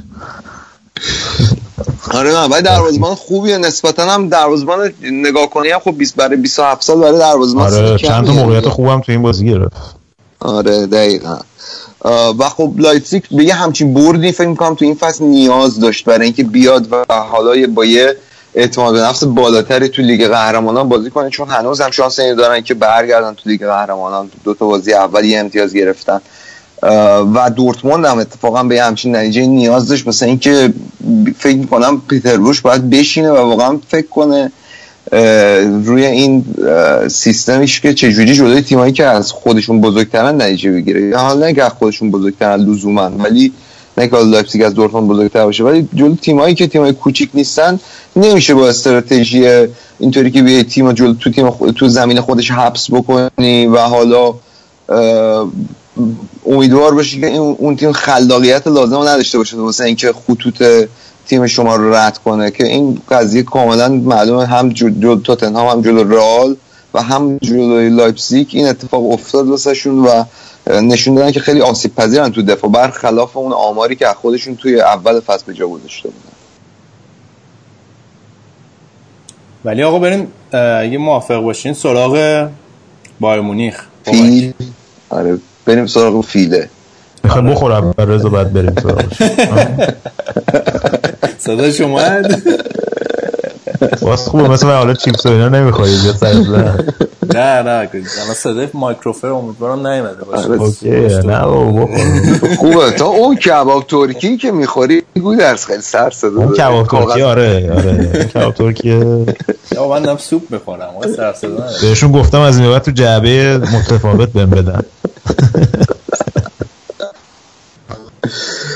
نه ولی حالا من کمکتون بخوام بکنم فکر کنم که یه اتفاقی خیلی مهمی که واسه بایرن افتاد بازگشت یوپانکس بود که به قول یکی از بچه‌ها چالش هاینکس یا هاینکس با من شروع شد دوباره تو این فصل. بعد یه چالش جدیدی امروز من این گزارشگر انگلیسی میگفت هاینکس، گفتم بابا تو دیگه چی میگی؟ ما 5 ساله داریم با بابک سر این قضیه صحبت میکنیم، حالا شما نگه دیگه طلب کنید یارو تو قضیه. نه ولی واقعا به نظرم یه شجاعتی میطلبید اینکه بیاد این مسئولیت قبول کنه. تو وقتی یه همچون کارنامه‌ای از خودت میذاری و میری سگانه میگیری و میری، واقعا نمیدونم بحث شجاعتی یا بحث فکر نکنم نیازی به پولش داشته باشی که بگیم به خاطر پول اومده. واقعا یه شجاعتی داشت از خودش نشون داد تو میومن کس که اومد این مسئولیت رو قبول کرد و خب اینم نشون میده که چقدر اختلافات بین رومنیگه و هوینس زیاد بود، چون تقریبا باک بیشتر حوصله‌اش سر رفته بود، با زنش هم دعوا مواش شده بود، خیلی زیاد خونه مونده بود. سگانه نبرده بود بره، سگانه برد فرستادنش بره. دقیقا یعنی سگانه برد و گفتن خب دیگه. حتی خب بخوایم بهش فکر کنیم گواردیولا با تمام اون گفتم قرایی که ما زدیم تو 3 سال بهش، واقعا رفتنش جز پشیمونی برای هواداره بایرن باقی نذاشت. واقعا خب گواردیولا هنوزم که هنوزه من فکر می‌کنم بهترین مربی فوتبال دنیاست. نتیجه این هفته‌ش هم دیدید، حالا راجعش صحبت می‌کنیم تو قسمت انگلیس. من فکر می‌کنم که یوپانکس خب الان بهترین گزینه بود، با توجه به اینکه توخل نمیتونست بیاد. خب هوینس خیلی واضح بود که از توخل خوشش نمیاد و اون موضوعی که گودرز هفته‌های پیش بهش اشاره کرد که این اختلافی با مدیر ورزشی تیم داشت، فکر می‌کنم یه نکته منفی تو کارنامش واسه اینکه بتونه یه روزی بیاد بایرن و خب خیلی کار میبره تا واقعا هوینس رو راضی کنی که با یه همچین آدمی کار بکنه. ولی خب هانکس فکر می‌کنم خیلی کار داره روی این تیم انجام بده. این تیم هنوزم که هنوز این بازی که شما می‌دین درسته، بعد ما بایرن بازی اومد 5-0 برد. من فکر می‌کنم اگر آنجلوتی هم بالا سر تیم بود شاید همین نتیجه اتفاق می افتاد. یعنی من فکر میکنم که هیچکدوم از اون مشکلات تیم هنوز حل نشده. یکی از عمده ترین مشکلات تیم که الان وجود داره اینه که زمانی که مانوئل نویر توی دروازه تیم بود، این خط لاین در واقع پرس تیم و لاین دفاع تیم شاید مثلا 10 متر جلوتر بود. این فاصله میانگینه اگه مثلا خطی که 4 تا بازیکن دفاع وای میسن و دروازه‌بان نگاه بکنی، موقعی که نویر تو زمینه شاید 10 متر عقب جلوتر بود. خب این که و اینم باعث میشه که خب هم تیم به صورت منقبض سر باشه، توی حالت تدافعی جلوی ضد حملات راحت‌تر بتونن بگیرن و از یه طرف دیگه هم خب جلوی خستگی بازیکن‌های دفاعی رو میگیره، کمتر لازم زمین رو تحت پوشش قرار بدن. منتها خب نبود مانوئل نویر باعث شده که به صورت ناخودآگاه یعنی این خط دفاع یه چیز بوده 10 متر عقب‌تر بسته بشه در کل جریان بازی و این یه چیزیه که بایرن شاید مثلا این نوع دفاع کردن رو 6-7 ساله که حداقل انجام نده، شاید هم بیشتر. خیلی من حالا ذهنم دقیق نمیتونم بگم چه زمانی و آره و این خب واقعا خب تو میبینی که یه تیم مثل فرایبورگ که خب تو توقع اصلا نداری که بیاد و بایرن اینطوری موقعیت رو دروازش ایجاد کنه. کم موقعیت نداشت فرایبورگ. حالا درسته که هیچ گلی نخورد بایرن، موقعیت هم که داشتن این رو رایان کنت بود که رزی از لیورپول اونجا اصلا جوونه تیم ماست توی پیش پس نه این که آمار اینا داری برام زیر رادارشن. آره نه آخه تو پیش پس یادت باشه اون بازی لیورپول و بایرن بود این رایان کنت هم اومد خیلی مخصوصا رافینیا رو خیلی اذیت کرد اون بازی که گل آخرام که زدن رو حرکت همین رایان کنت بود. دو تا موقعیت خیلی خوب داشت این بازی که اتفاقا همین اولریخا یکیشو گرفت یکی هم از کنار دروازه زد بیرون، ولی کلا بواتنگر رو داشت اذیت می‌کرد. حالا نه کلا چیز حالا بابک چون قرار بود حالا من این نکته رو بگم، چون قرار بود بابک نیاد، قرار بود من این تیکر رو کاور کنم. از غذای روزگار نشستم این بازی دیدم و متاسفانه هیچ دیگه رضا مقاله خونده. ببین اصلا نمیدونم ولی اینا گیر کرده بگم، ولی با که من دوست دارم اتفاقا استقبال میکنم. نه خب حالا همین که گفتی حالا با 4 تا جلسه تمرینی، حالا هانکس قبل از این بازی فقط 4 تا جلسه تمرینش خب قطعا نمیتونه تیمو عوض کنه، ولی خب چند تا دی ان ای آلمانیو دیدی تو تیم یا نه الان؟ نه چند تا اگه بخوایم حالا یه مروری بکنیم به اون تیم افسانه‌ای که حالا بولواکس افسانه بانک سگانه رو بردن، تنها تیم آلمانی هم هستن که سگانه رو بردن. خب اون تیم هم که می‌بینیم 4-2-3-1 چیده بود، اون تیم میچید همیشه و یه در واقع یه بازیکنی که خیلی نقش محوری داشت به نظر من تو اون تیم خاوی مارتینز بود. یعنی یه بازیکنی که وسط زمین وقتی در واقع لام و آلابا میرفتن جلو اضافه میشد به خط دفاع، دفاعی 3 نفره میشد، وسط زمین هم که خب یه اصلا یه بازیکنی که خیلی تک میزنه و اصلا میتره کنه وسط زمین. و خب وقتی گواردیولا اومد و هم زیر نظر آنجلوتی این بازیکن رفته بود خط دفاع.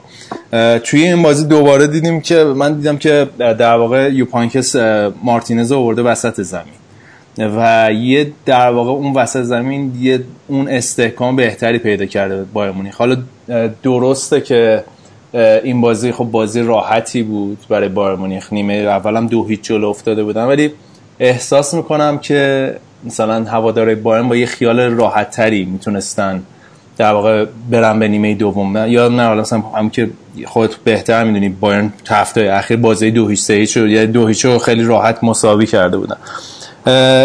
اتفاق دیگه هم که افتاد مولر بود. حالا این بازی مولر خیلی نقشش محسوس تر بود توی بایر مونیخ، یعنی کاری که خب اون تیم قبلی میکرد، خب منجوکیش جلوی زمین بود و خب منجوکیش یه فوروارد فیزیکال بود که اون در واقع پرسینگ رو از همون بالای زمین شروع میکرد، خیلی وقتا متمایل میشد به چپ و جاش در واقع خیلی وقتا ریبری یا مولر بودن به عنوان هافبک تارگت یا به عنوان شماره 9 عمل می‌کردن و منجوکی سمت چپ. این اتفاق تو این بازی هم افتاد یه جوری با لواندوفسکی، یعنی می‌دیدیم مولری که خیلی زمان آنجلوتی به گوشه‌ها متمایل می‌شد و تو این بازی خیلی بیشتر حضور پررنگ‌تری داشت توی محوطه جریمه و خیلی بازی بهتری ارائه داد. از این لحاظ به نظر این نکات همین در واقع همین تغییرای کوچیک میتونستی حضور هانکس رو کاملا حس کنی، ولی خب یا همین که میگی مسئله که هست بایرن خیلی حواس پرته هنوز به نظر من اون تمرکز لازمه، همون دوتا موقعیتی که میگی خیلی راحت میتونست اصلا سرنوشت بازی برگرده، بایرن عقب بیفته همون اوایل بازی و خب اینا چیزایی که به نظر من به مرور زمان حل میشه دیگه. و حالا این نکته‌ای که میگه اول قبل از اینکه بخوام جوابتو بدم به تبریک میگم، لهجه آلمانی هم پیدا کردی، هونکس میگی و دیگه. ولی این نکاتی که گفتی به نظرم همش کاملا درست نمون. مولر به خصوص که دیگه این مولر واقعا بازیکن کناره نیست، یعنی کاری که آنجلوتی از مولر میخواست این که مولر رو میذاش جای مثلا ریبری و ازش توقع داشت که بیاد مثلا راندمان خوبی داشته باشه و اون خب بنده خدام حداقل پاس گلا رو میداد، ولی این بازی تو مولر نگاه می‌کردی در متن چند گل موثر بود. یه گل که حالا بعد آورد شد گل به خودی، شاید مثلا اگه خود مثلا حواسش بود می‌رسون گل به نام خود سمولر زده بود دیگه. آره دقیقاً. یه پاس گل داد و خب این پستی که الان داره توی این 4-2-3-1 که یا حالت مثلا مهاجم کاذب شماره 10، حالا هر جوری می‌خوام هافبک تهاجمی هر جوری می‌خوای می‌تونی اونو تفسیرش بکنی، این پستی که الان داره خیلی برای مولر و توانایی‌اش بیشتر جواب میده، چون اون پستای وینگر مولر یه بازیکنیه که وقتی مارکش میکنن به صورت مستقیم در کل طول بازی واقعا بازیش به چش نمیاد، چون همون داستان مرئی و نامرئی و ایناست، یعنی او واقعا باید بتونه که از مارکینگی که رو بازیکن‌های دیگه انجام میشه مولر از اون فضاهایی که در اثر اون اتفاق میفته و خالی میشه استفاده میکنه. و خب وقتی این بازیکن تو میذاری کناره یا وقتی میذاری نوک به عنوان بازیکن شماره 9 در واقع این خاصیتش رو ابی میبری. و خب هانکس فکر می‌کنم که بهترین استفاده رو از مولر کرده تو مربیای اخیر بایرن، حتی از گواردیولا بهتر، حالا گواردیولا خیلی خوب میتونه با مولر استفاده کنه و باید ببینیم در آینده چی میشه. من به این تیم فعلا خوشبین هستم ولی خیلی هم نه، حالا باید دید.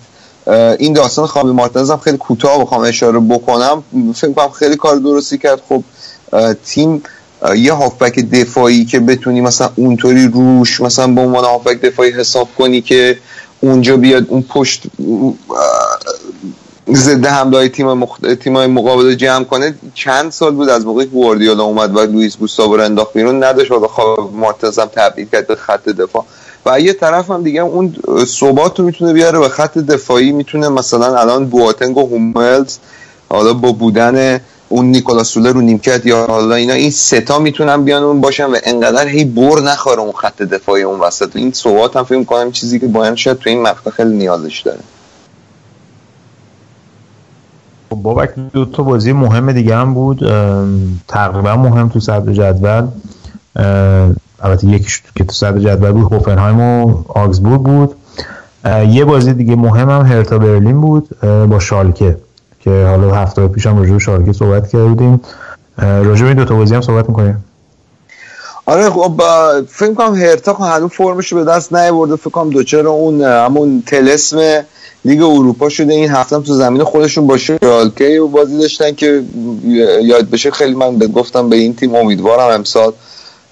شالکه هم اومد و خب فکر کنم خیلی بازی جالبی بود، بازی جذابی بود، من خلاصه‌اش که می‌دیدم و این مکس میر بعد مدت اومده بود اضافه شده بود به ترکیب شالکه که فکر کنم خیلی میتونه در بلند مدت به نفعشون باشه حضوری همچین بازی کنی.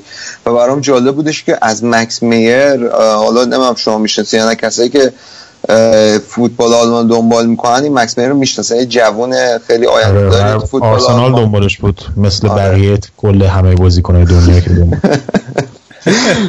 و این توی جام کنفدراسیون هم واسه با آلمان بازی کرد و خیلی هم خوب بازی کرد، یا زیر 21 سال هم دقیق یادم نیست، همینی که توی خرداد امسال قهرمان شدن، چون با هم بود الان ذهنم یاری نمیکنه با توجه به وضعیتی خودتون در جریان آخر هفته. ولی فکر میکنم که شالکه داره خیلی خوب نتیجه میگیره، داره تجربه، این تیم جوانی که داره تجربه کسب میکنن و لئون گورتسکام فکر میکنم دیگه تکرار شده، انقدر من از این بازیکن تعریف کردم ولی واقعا این بشر اصلا توپ که میاد دستش یعنی استایل خالصه، یعنی واقعا من لذت میبرم از دیدی که این بازیکن داره، از اینکه این نوعی که توپو پخش میکنه، از پوزیشنی که توی زمین مقاطع مختلف بازی، حالا با توجه به اینکه تیم حالت دفاعی داره یا حالت تهاجمی برای خودش در نظر میگیره و امیدوارم که شالکه بتونه نگرش داره، خیلی بعیده مونتا. و البته اینم اشاره کنم مثل این که رضا بازی آگزبورگ و هافنهایم رو دیده خیلی دوست دارم که نظر رضا رو حالا یه هفتم که به درد بخوری برای من دیگه حالا حداقل استفاده کنیم مثلا. ببین بازی لیورپول آرسنال چیکار کرد با رضا که رفت بازی هوفنهایم بود چیز داشت. واقعا حالا میرسیم به بازی لیورپول منچستر، واقعا ناامید کننده بود بازی اصلا. حیف که ما وقت گذاشتیم خلاصه بازی هم دیدیم. شانس آوردیم بازی منسیتی بود وگرنه تو الان می اومدی میگفتی بوندسلیگا نه فلان و جذابیت حرف اولو میزنه و اینا.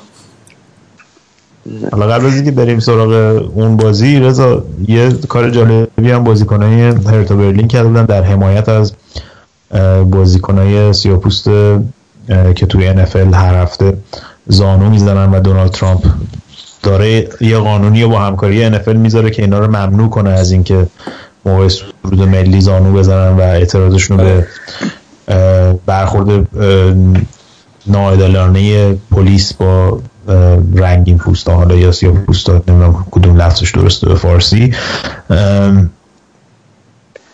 هر هفته این کارو میکنن که دونالد ترامپ داره با رؤسای NFL یه دیلیو داره درست میکنه، یه جوری ترسوندشون که اونا دارن اینا رو ممنوع میکنن که این کارو بکنن و این هفته بازیکنان هرتا برلین در حمایت از اونها زانو زدن قبل از شروع بازی که خیلی حرکت قشنگی بود نظر بقیه تیم‌ها هم بکنن.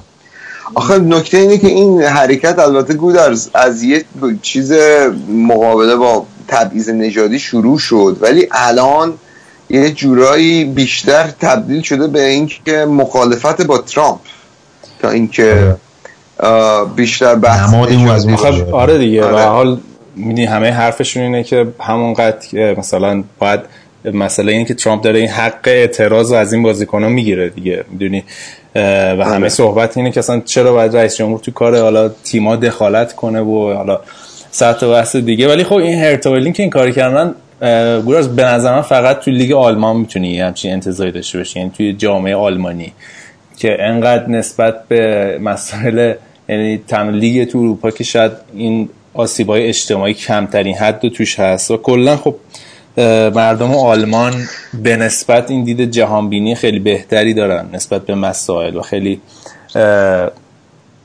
این چی میگن بهش خیلی نسبت به مسائل مسئولانه تر عمل میکنن. من درست دارم میشتم رضا داره تعریف میکنه او درس از لیگ آلمان نه خود نزدی رضا این هفته نه یه سری خب واقعیت هست دیگه میدونی مثلا خب نه حالا از مرد آخه نمیدونم این واقعا آخه چیزی که داری میگی به نظر من نمیشه تعمیمش داد به مردم آلمان یه تیم این کار کرده. آره نه من بر حسب تجربه شخصی میگم که خب من آلمانیایی که برخورد داشتم نسبت به مردمان کشور دیگه نسبت به مسائل جهان خیلی واقف‌تر بودن، خیلی آگاهی بیشتری داشتن، من همین این قضیه رو تعمیم دادم با آلمان بر اساس تجربه شخصی خودمه. ولی آره دیگه ما ریز نمیشیم تو تجربه شخصی. ولی خب آره بریم سراغ بازی هوفنهایم و آگزبورگ. با یه مسئله‌ای که هست این تیم‌های آلمانی حالا مثلا پارسال سر دورتموند اینا یه دلیلی که الان بایر مونیخ هر سال داره پشت سر هم همینجوری قهرمان میشه یه دلیلش اینه که آقا اینا موقع‌های حساس سر بزنگار نمیبرن، کارو تموم نمیکنن.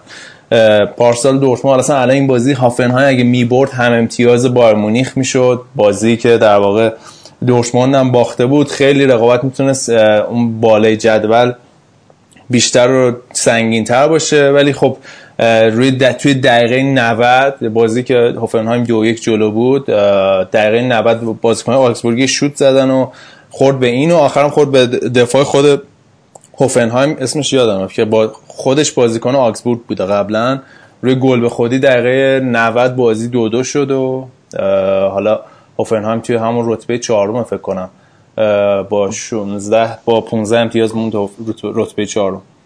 آره کوین فوخت فکر کنم اسپلینگش خیلی سخت بود اصلا بیخیال شدم. نه ببین آکن وی توی آلمانی ف خونده میشه مثل رودی فولر، خب جی هم مثل یعنی جی مثل گود جی خ خونده میشه، وی او جی تی میشه فوخت جی اسپات مثلا. آره از اسم من آخر مثال میزنیم. نه گفتم گود یعنی خوب، حالا تو اول اسمت گود درزه. نه باباک بلدی 1 تا 10 آلمانی بشموری؟ 1 تا 10 رو بلدم بشمورم. 1 2 3 من بلد. یاره تو 8 از همه ما رو علاقم داره. 8 یعنی 8. من زیبا میگم میخوای در مورد فوتبال صحبت کنیم، از سیاست و بحث زبان و کار صحبت زرد بکشیم بیرون، بگی حالا تو این بازی آگزو دیگه با یه کاری بکنیم بخش دیگه قابل شنیدن باشه بابک جون دیگه. اگه بخوام همش راجع به فوتبال صحبت کنیم که یعنی تو لیاقت فکر کردم به راه راست هدایت شدی، لیاقت نداری، یه لحظه اشتباه کردم. خب آقا بازی دیگه چه خبر؟ والا توی گراند ال پلاستیکو وولسبورگ و لورکوزن امروز 2-2 مساوی کردن تو بازی که هر جفتشون به صورت خیلی زیادی نیاز به برد داشتن ولی نتونستن در نهایت بر همدیگه غلبه کنن. این اوریجی شما هم گل زد واسه واتفورد، بود از جون من بیا اینو پس بگیر برگردونم لیورپول. و گلادباخ به فرم خوبه این چند هفته اخیرش ادامه داد. ورده برمنی که هنوز نتونسته ببره تو این فصل، اونم اون امروز تونستن تو زمین خودشون ورده برمن رو ببرن، یعنی تو زمین ورده برمن. ببخشید جملاتم این هفته یه خود جا به جا بود. و کلنم که تو بازی جمعه به اشتوتگارت باخت تا اون نبرد پایین جدولی ها رو اشتوتگارت ببره و کلنم روز تیمایی که هنوز نبرده توی لیگ آلمان. من اینو واسه میگم که من هفته گذشته به این اشاره کردم که تنها خط تیره توی جدول باخت دورتمونده که اون خط تیره به این رفت، ولی یادم رفته بود که به نبردن کلن و ورده برمن اشاره کنم. و خب دیگه فعلا در زمینه باشگاهی حالا روز تیم‌ها آلمانی خوب نیست، باید ببینیم که توی لیگ اروپا و لیگ قهرمانان چیکار می‌کنن. ولی هر چقدر هم که تیم‌های آلمانی در زمینه باشگاهی بد بازی کردن، تیم ملی آلمان فکر می‌کنم که خیلی خوب این کمپین صعود به جام جهانیش تونست انجام بده و 10 تا بازی 10 تا برد، بیش از 40 تا گل زده و خب الان هم که رفتن تیم اول رنکینگ فیفا شدن و امیدواریم که آخر فصل حداقل از خجالتمون در بیان یه قهرمانی جهان دوباره واسمون بیارن. آره خب تیم ب آلمان تقریبا کوالیفاینگو بست و بعد ببینیم که توی جام جهانی روسیه به عنوان مدافع عنوان قهرمانی چیکار میکنن. خب آقا اگه موافق باشین قسمت رو ببندیم.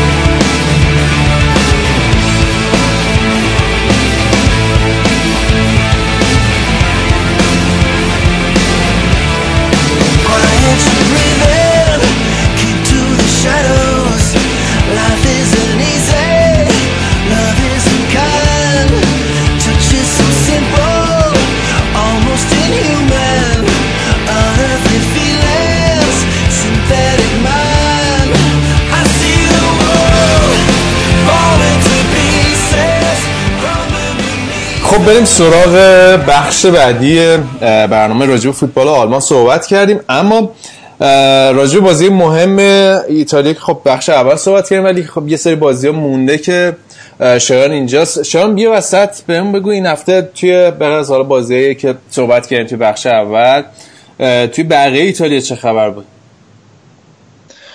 تو بقیه ایتالیا براتون از فیورنتینا و اودینزه بگم که فیورنتینا تو فلورانس 2-1 اودینزه رو شکست داد.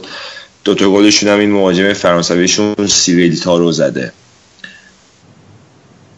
بعد بولونیا 2-1 اسپالو شکست داده با گلای آندراپولی که تو همین آسمیلان یه مدت بازی میکرد و بارتاش سالمان. اینا جفتشون هم فکر کنم سابقه میلان رو دارن.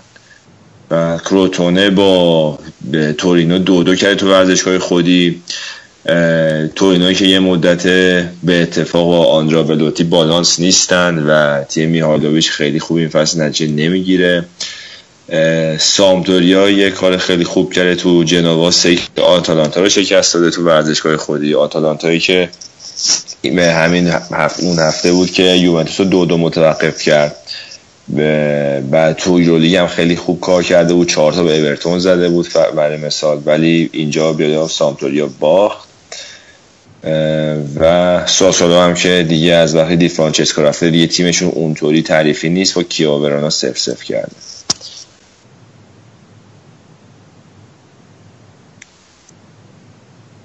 حالا شاید یکی از مسائل مهمی که این یکی دو هفته اخیر بود دیگه تعطیلات ملی، ما زیاد راجع به بازی ملی صحبت نمی کنیم ولی کم کم دیگه باید خودمون رو واسه تابستون آماده کنیم دیگه.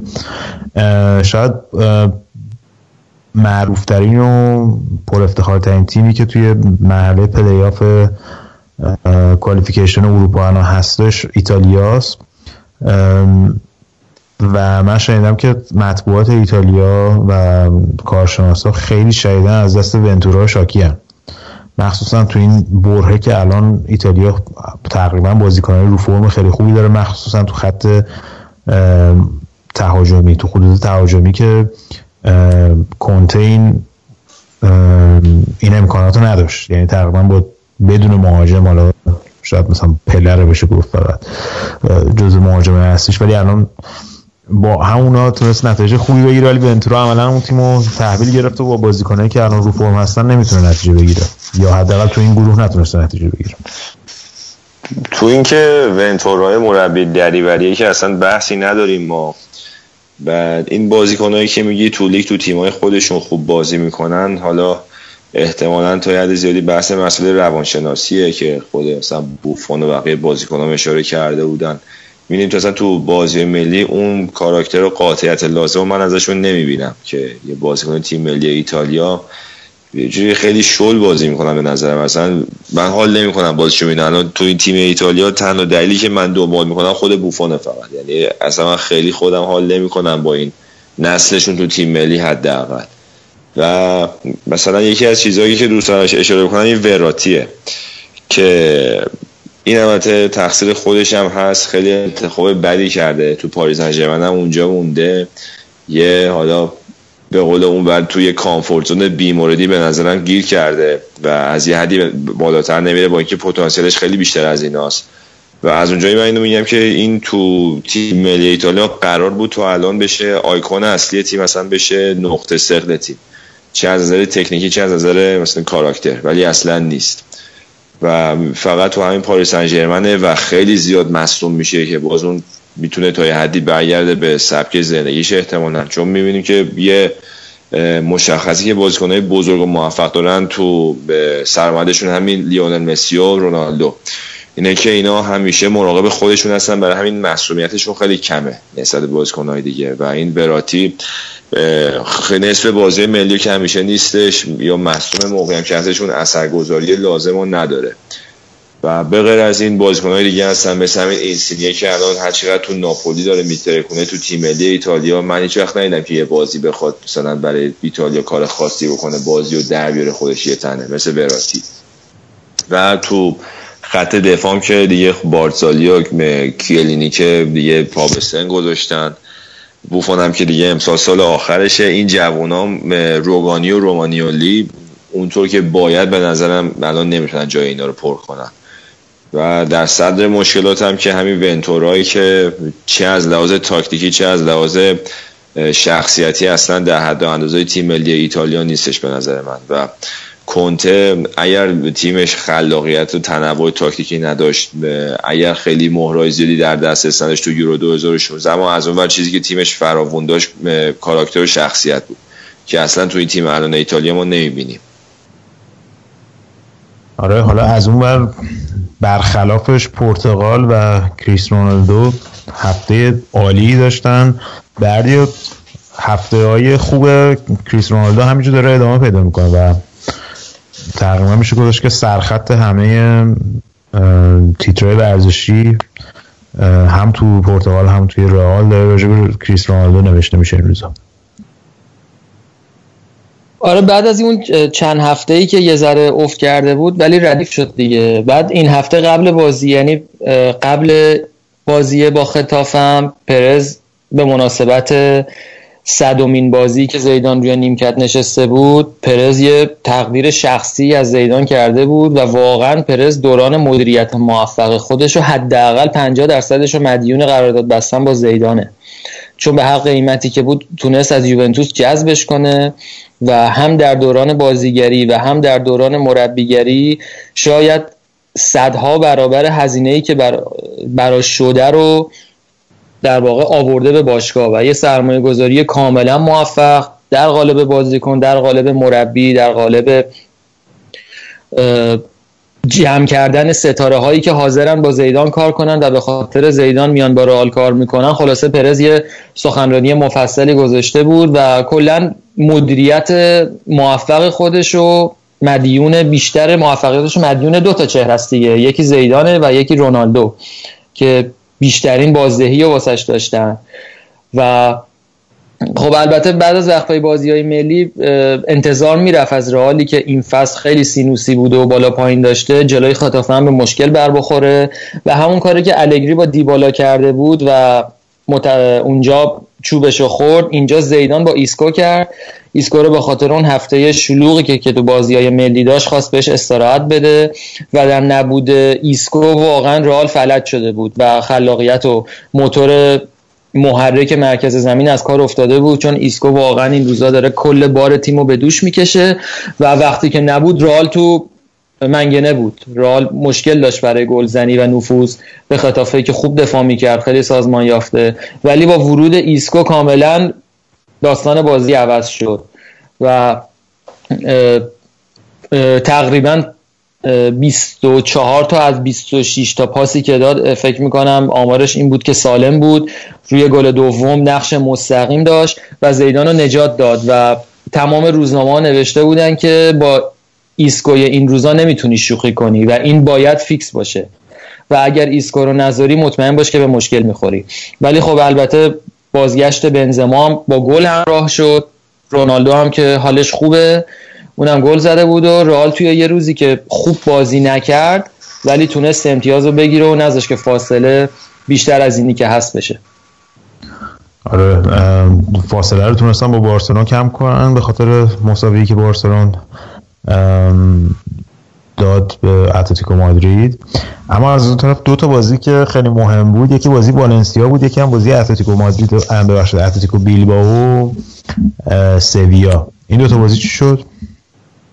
خب بیلبائو که 1-0 سویا رو زد ولی سویای بدشانسی هم آورد، برای اینکه انزونزی اون بازیکن تاثیرگذارشون دقیقه 21 تعویض شد و بعد از این تعویض بود که هافبک اسپانیایی بیلبائو، اون پسر میکل وسکا که بازی هم تو سمامس برگزار میشد، گل زد و سویا بعد از این گل خیلی حملات دامنه داری کرد که بتونه بازی رو هر جور که هست نبازه، ولی خب نشد و رئال سویا دومین شکست فصلش رو متحمل شد. بعد این برد باعث شد که بیلبائو 11 امتیازی بشه، جایی که همیشه بوده وسطای جدول، یه ذره رو به بالا، ولی سویا با مربی آرژانتینیش همین بریزو که اومده فعلا رده‌های بالاه و شاید طرفداراش یه ذره امیدوار باشن به اینکه سویا این فصل توی لالیگا یه امتیازی بگیره، یه رتبه خوبی بگیره، رو سکو بره به قول خودمون.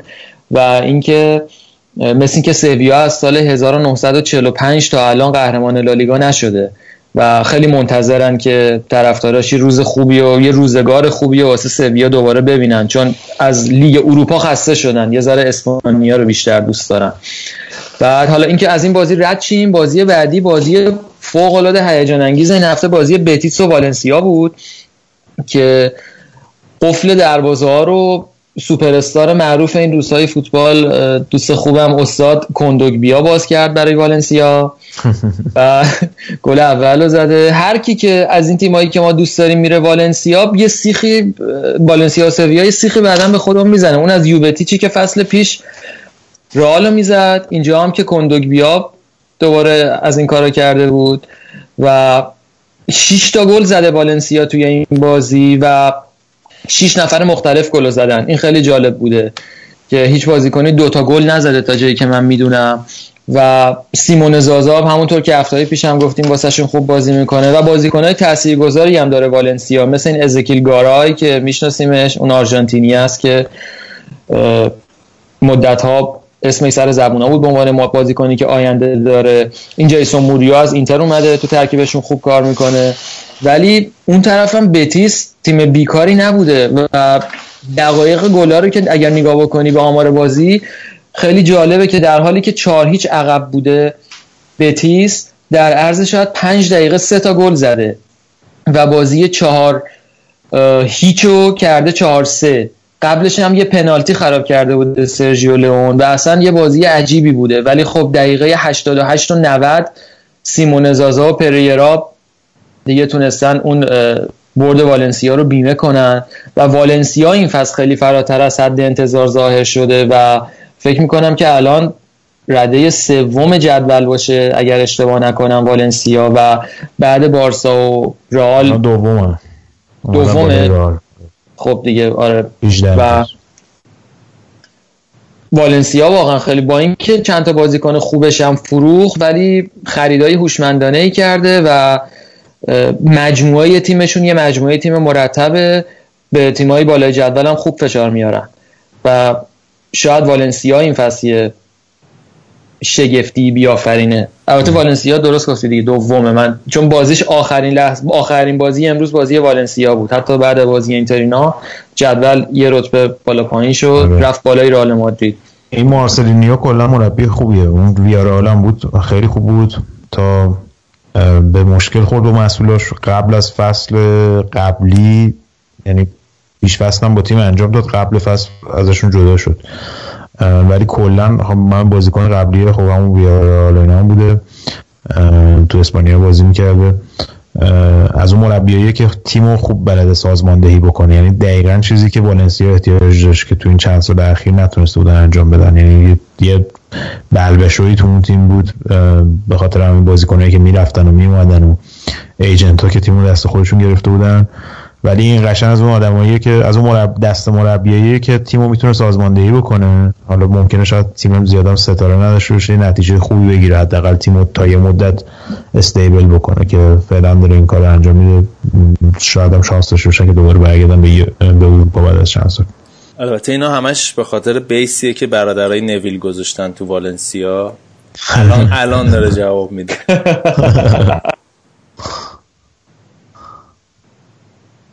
آره یه اشتباهی کردن که به قول گودرز اون زمانو هیچ وقت نمیتونن پس بگیرن، کابوس نویل روی نیمکتو. آره حالا از این بازی هم که فونداسیونی که راخو بنیتز ریخته دیگه 20 سال پیش تیم‌های رضا اینا دیگه، چلسی قهرمان چمپیونز لیگ شده بود میگفتن این به خاطر خودمونیه بوده. آره 7 سال بعد مثلا. حالا صحبت مورینیو هم کردی قبل بازی، راجب اینتر ازش پرسیده بودن و راجب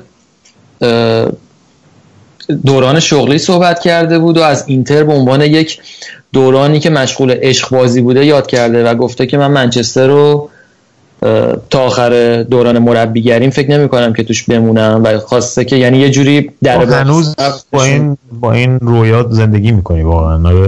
تازه مصاحبه کرده بود دیگه، من گفتم وقتشه که بگیم. بعد تنها حالتیه که من دوباره باهاش باب رفاقت باز می‌کنم اونیه که اونایی که برگرده به اینتر. بعد حالا خارج از شوخی، بعد اگرم حالا رفتیم از بازی والنسیا، یه بازی که مونده هنوز لالیگا، بازی سلتا ویگو لاس پالماس مونده، اون لاس پالماس بدبخت بحران زده که قهر جدوله و دیگه بازی حساسش رو تقریبا کاور کردیم. ویارال فقط 2-1 خیرونا رو زده، لگانس هم 2-0 مالاگا رو زده و از بازی که نگفتیم سوسییداد 2-0 آلاوز رو زده و اسپانیول هم با لوانته 0-0 کرده که البته غیر از تو همه اینا فقط بازی سوسییداد شاید یه ذره هیجان انگیزتر بوده چون سوسییداد تقریبا بالای جدوله و با این بردی که به دست آورده سوسییداد تونسته خودشو تو رده هفتم نگه داره. خیلی دارن تلاش میکنن واسه اینکه این سهمیه لیگ اروپا رو حداقل که اگه چمپیونز لیگ نمیشه لیگ اروپا رو داشته باشن. خیلی خوب، پس اینم از بقیه بازیه لالیگای اسپانیا. من بچه اگه موافقین یه استراحتی بکنیم بریم سراغ بخش بعدی، راجع به فوتبال انگلیس براتون کلی صحبت داریم. یه آهنگ بشنویم بریم سراغ بخش بعدی.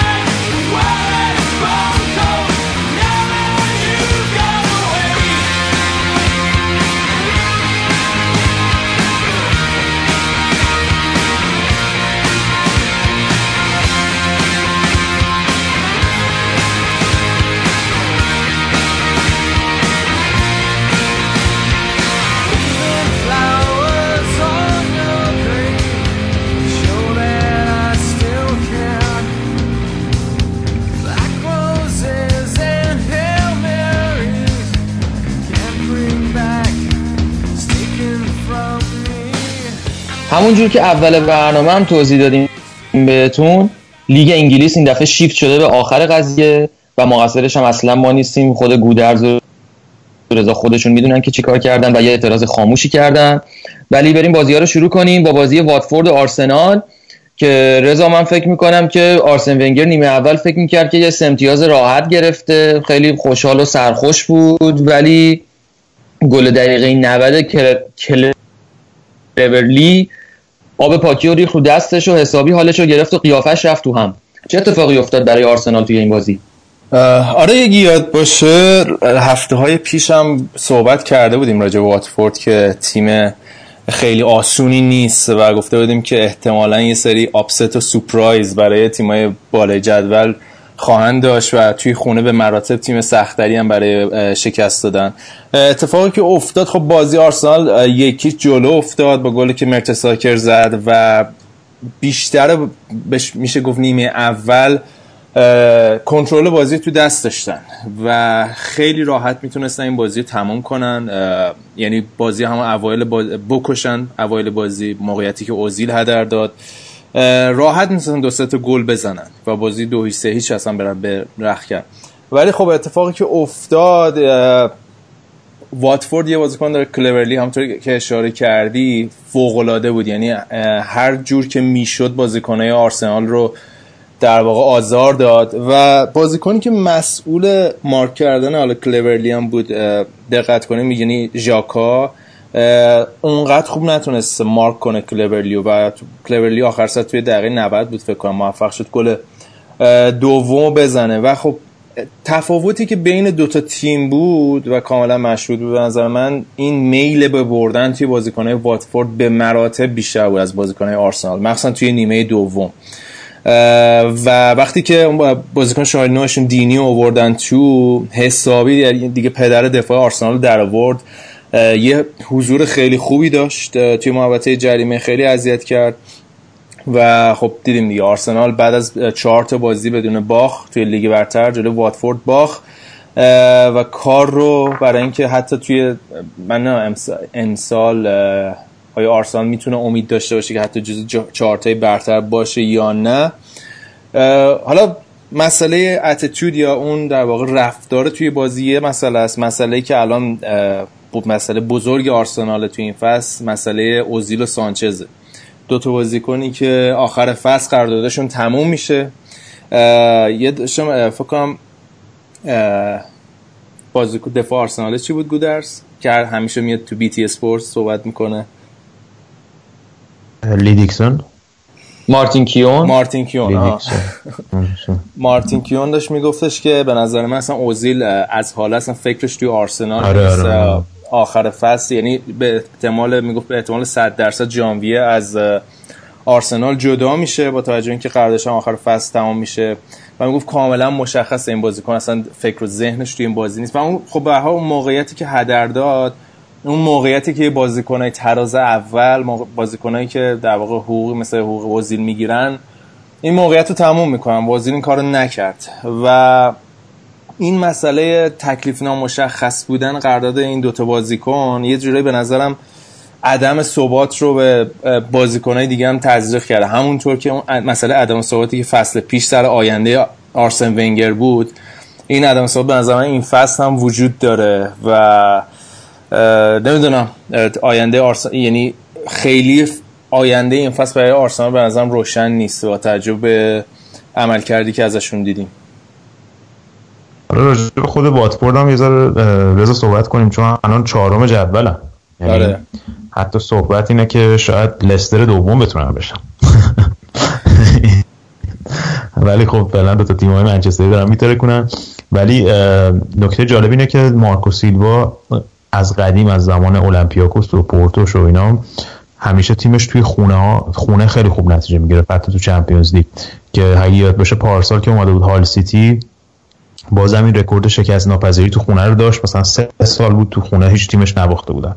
اما جالبیش اینه که تو واتفورد که اومده بود توی این فصل جدید، با اینکه نتایج خوبی گرفتن، بیشتر نتایجشون خارج خونه بود و توی خونهشون هنوز نتونستن ببرن.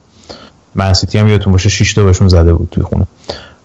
و خیلی جالبه که آرسنال که مثلا باید تیم بالای جدول باشه، اولین تیمیه که واتفورد تو خونهش میتونه این فصل شکستش بده و واقعا نگران کننده است به نظر من وضعیت این تیم. از اون طرف خب سانچز و رمزی هم نبودن این بازی دیگه، بعد از بازیایی که توی مقدماتی جام جهانی داشتن اصلا همراه تیم هم نبودن و نمیدونم اون کیفیت لازم اصلا تیمشون نداشت، با اینکه به طور اسمی آدمایی مثل لاکازت و نمیدونم ولبک و شاکا و اوزیل و اینا همه تو زمین بودن، ولی دیدیم که عملا اون کیفیت رو نمیتونن ارائه بدن. یعنی اون قشنگ اون برندگی لازم نداشتن دیگه، همون که میگم خیلی موقعیت هدر دادن توی نیمه اول مخصوصا. البته ریچارلیسون هم اگه دقت کرده باشی دایو کرده، حالا احتمالش هستش که محرومش بکنن روی اون پنالتی که گرفتن. یه ذره میشه گفتش که بعد شانس بود آرسنال از اون نظر، اون پنالتی که گل مساوی رو دایو کرد، ولی با قول یان رایت میگفت اگه خود آرسن ونگر اونور زمین بود این انتظار داشت که براشون پنالتی بگیرن. آره قابل توجیه نیست به نظر اونقدر. از نظر خود ریچارلیسون میگم که حالا ممکنه چون از امسال قانون تو لیگ برتر گذاشتن که بازیکنایی که به طور موفقیت آمیز اگه بتونن داور گول بزنن 2 جلسه محروم میشن، اینه که جالبه که ببینیم اولین بار این اجرا میشه یا نه این فصل. ولی خب آرسنال خیلی وضعیتش نگران کننده است دیگه، اگه با حالا همتاشون تاتنهام مقایسه کنین کاملا دو طرفه یه سکن. خب حالا که صحبت تاتنهام شد، گودی بریم سر وقت تاتنهام و بازی که حاشیه‌های قبل بازی برای پوچتینو هم خیلی جالب بوده و یه کلکلی داشته که تو خودت بیشتر برای ما توضیح میدی، ولی بالاخره اولین بردشون توی ومبلی و این فصل کسب کرد تیم تاتنهام و این حداقل میتونه یه کورسوی امیدی باشه که این تاله نحس از این ورزشگاه از روشون برداشته بشه. تیم تاتنهام البته نه، تیم هری کین منظور. آقا ولی چه جمله بندی داشت چیز بردیا، این تاله نحس و نام کورس فعلا من خرابتم بردیا جان اول چهره تیم رضا داره درس میومد یادداشت داره میکنه. آقا ببخشید، آره حالا قبل از این بازی که خیلی حاشیه‌ای بود درستا یادم اومد، هفته پیش گفتی به قول رضا که میگه همیشه همه سبدا رو میذاره توی یه تخم مرغ، من اینو آره سبد تو تخم مرغ درسته، بار چند فصل پیش گفته بودی آخه یادم بود. نه تخم مرغ رو تو سبد میذاشتم دیگه، سبدا دیگه تو تخم مرغ دیگه، برعکس میگفتی که میخریدین دیگه یادم نیست، حالا من برعکسش کردم شرمنده دیگه برای چیز درامای قضیه. آره قبل از اینکه این بازی شروع بشه خیلی یه کلکلی پیش اومد بین پوچتینو و پپ که خب از زمانی که اسپانیول بودن و بارسلون بود با هم یه کلکل داشتن که پپ گفته بود توی مصاحبهش که آره خیلی تیم‌های خیلی قوی دیگه هم هستن تو انگلیس به غیر از من سیتی مثل منچستر یونایتد و تیم هری کین، که یه جوری برخورده بود به پوچتینو و پوچتینو هم جوابشو داد حالا به جای اینکه من براتون تعریف کنم که چی گفت پوچتینو، اول بریم به خود پوچتینو گوش بدیم.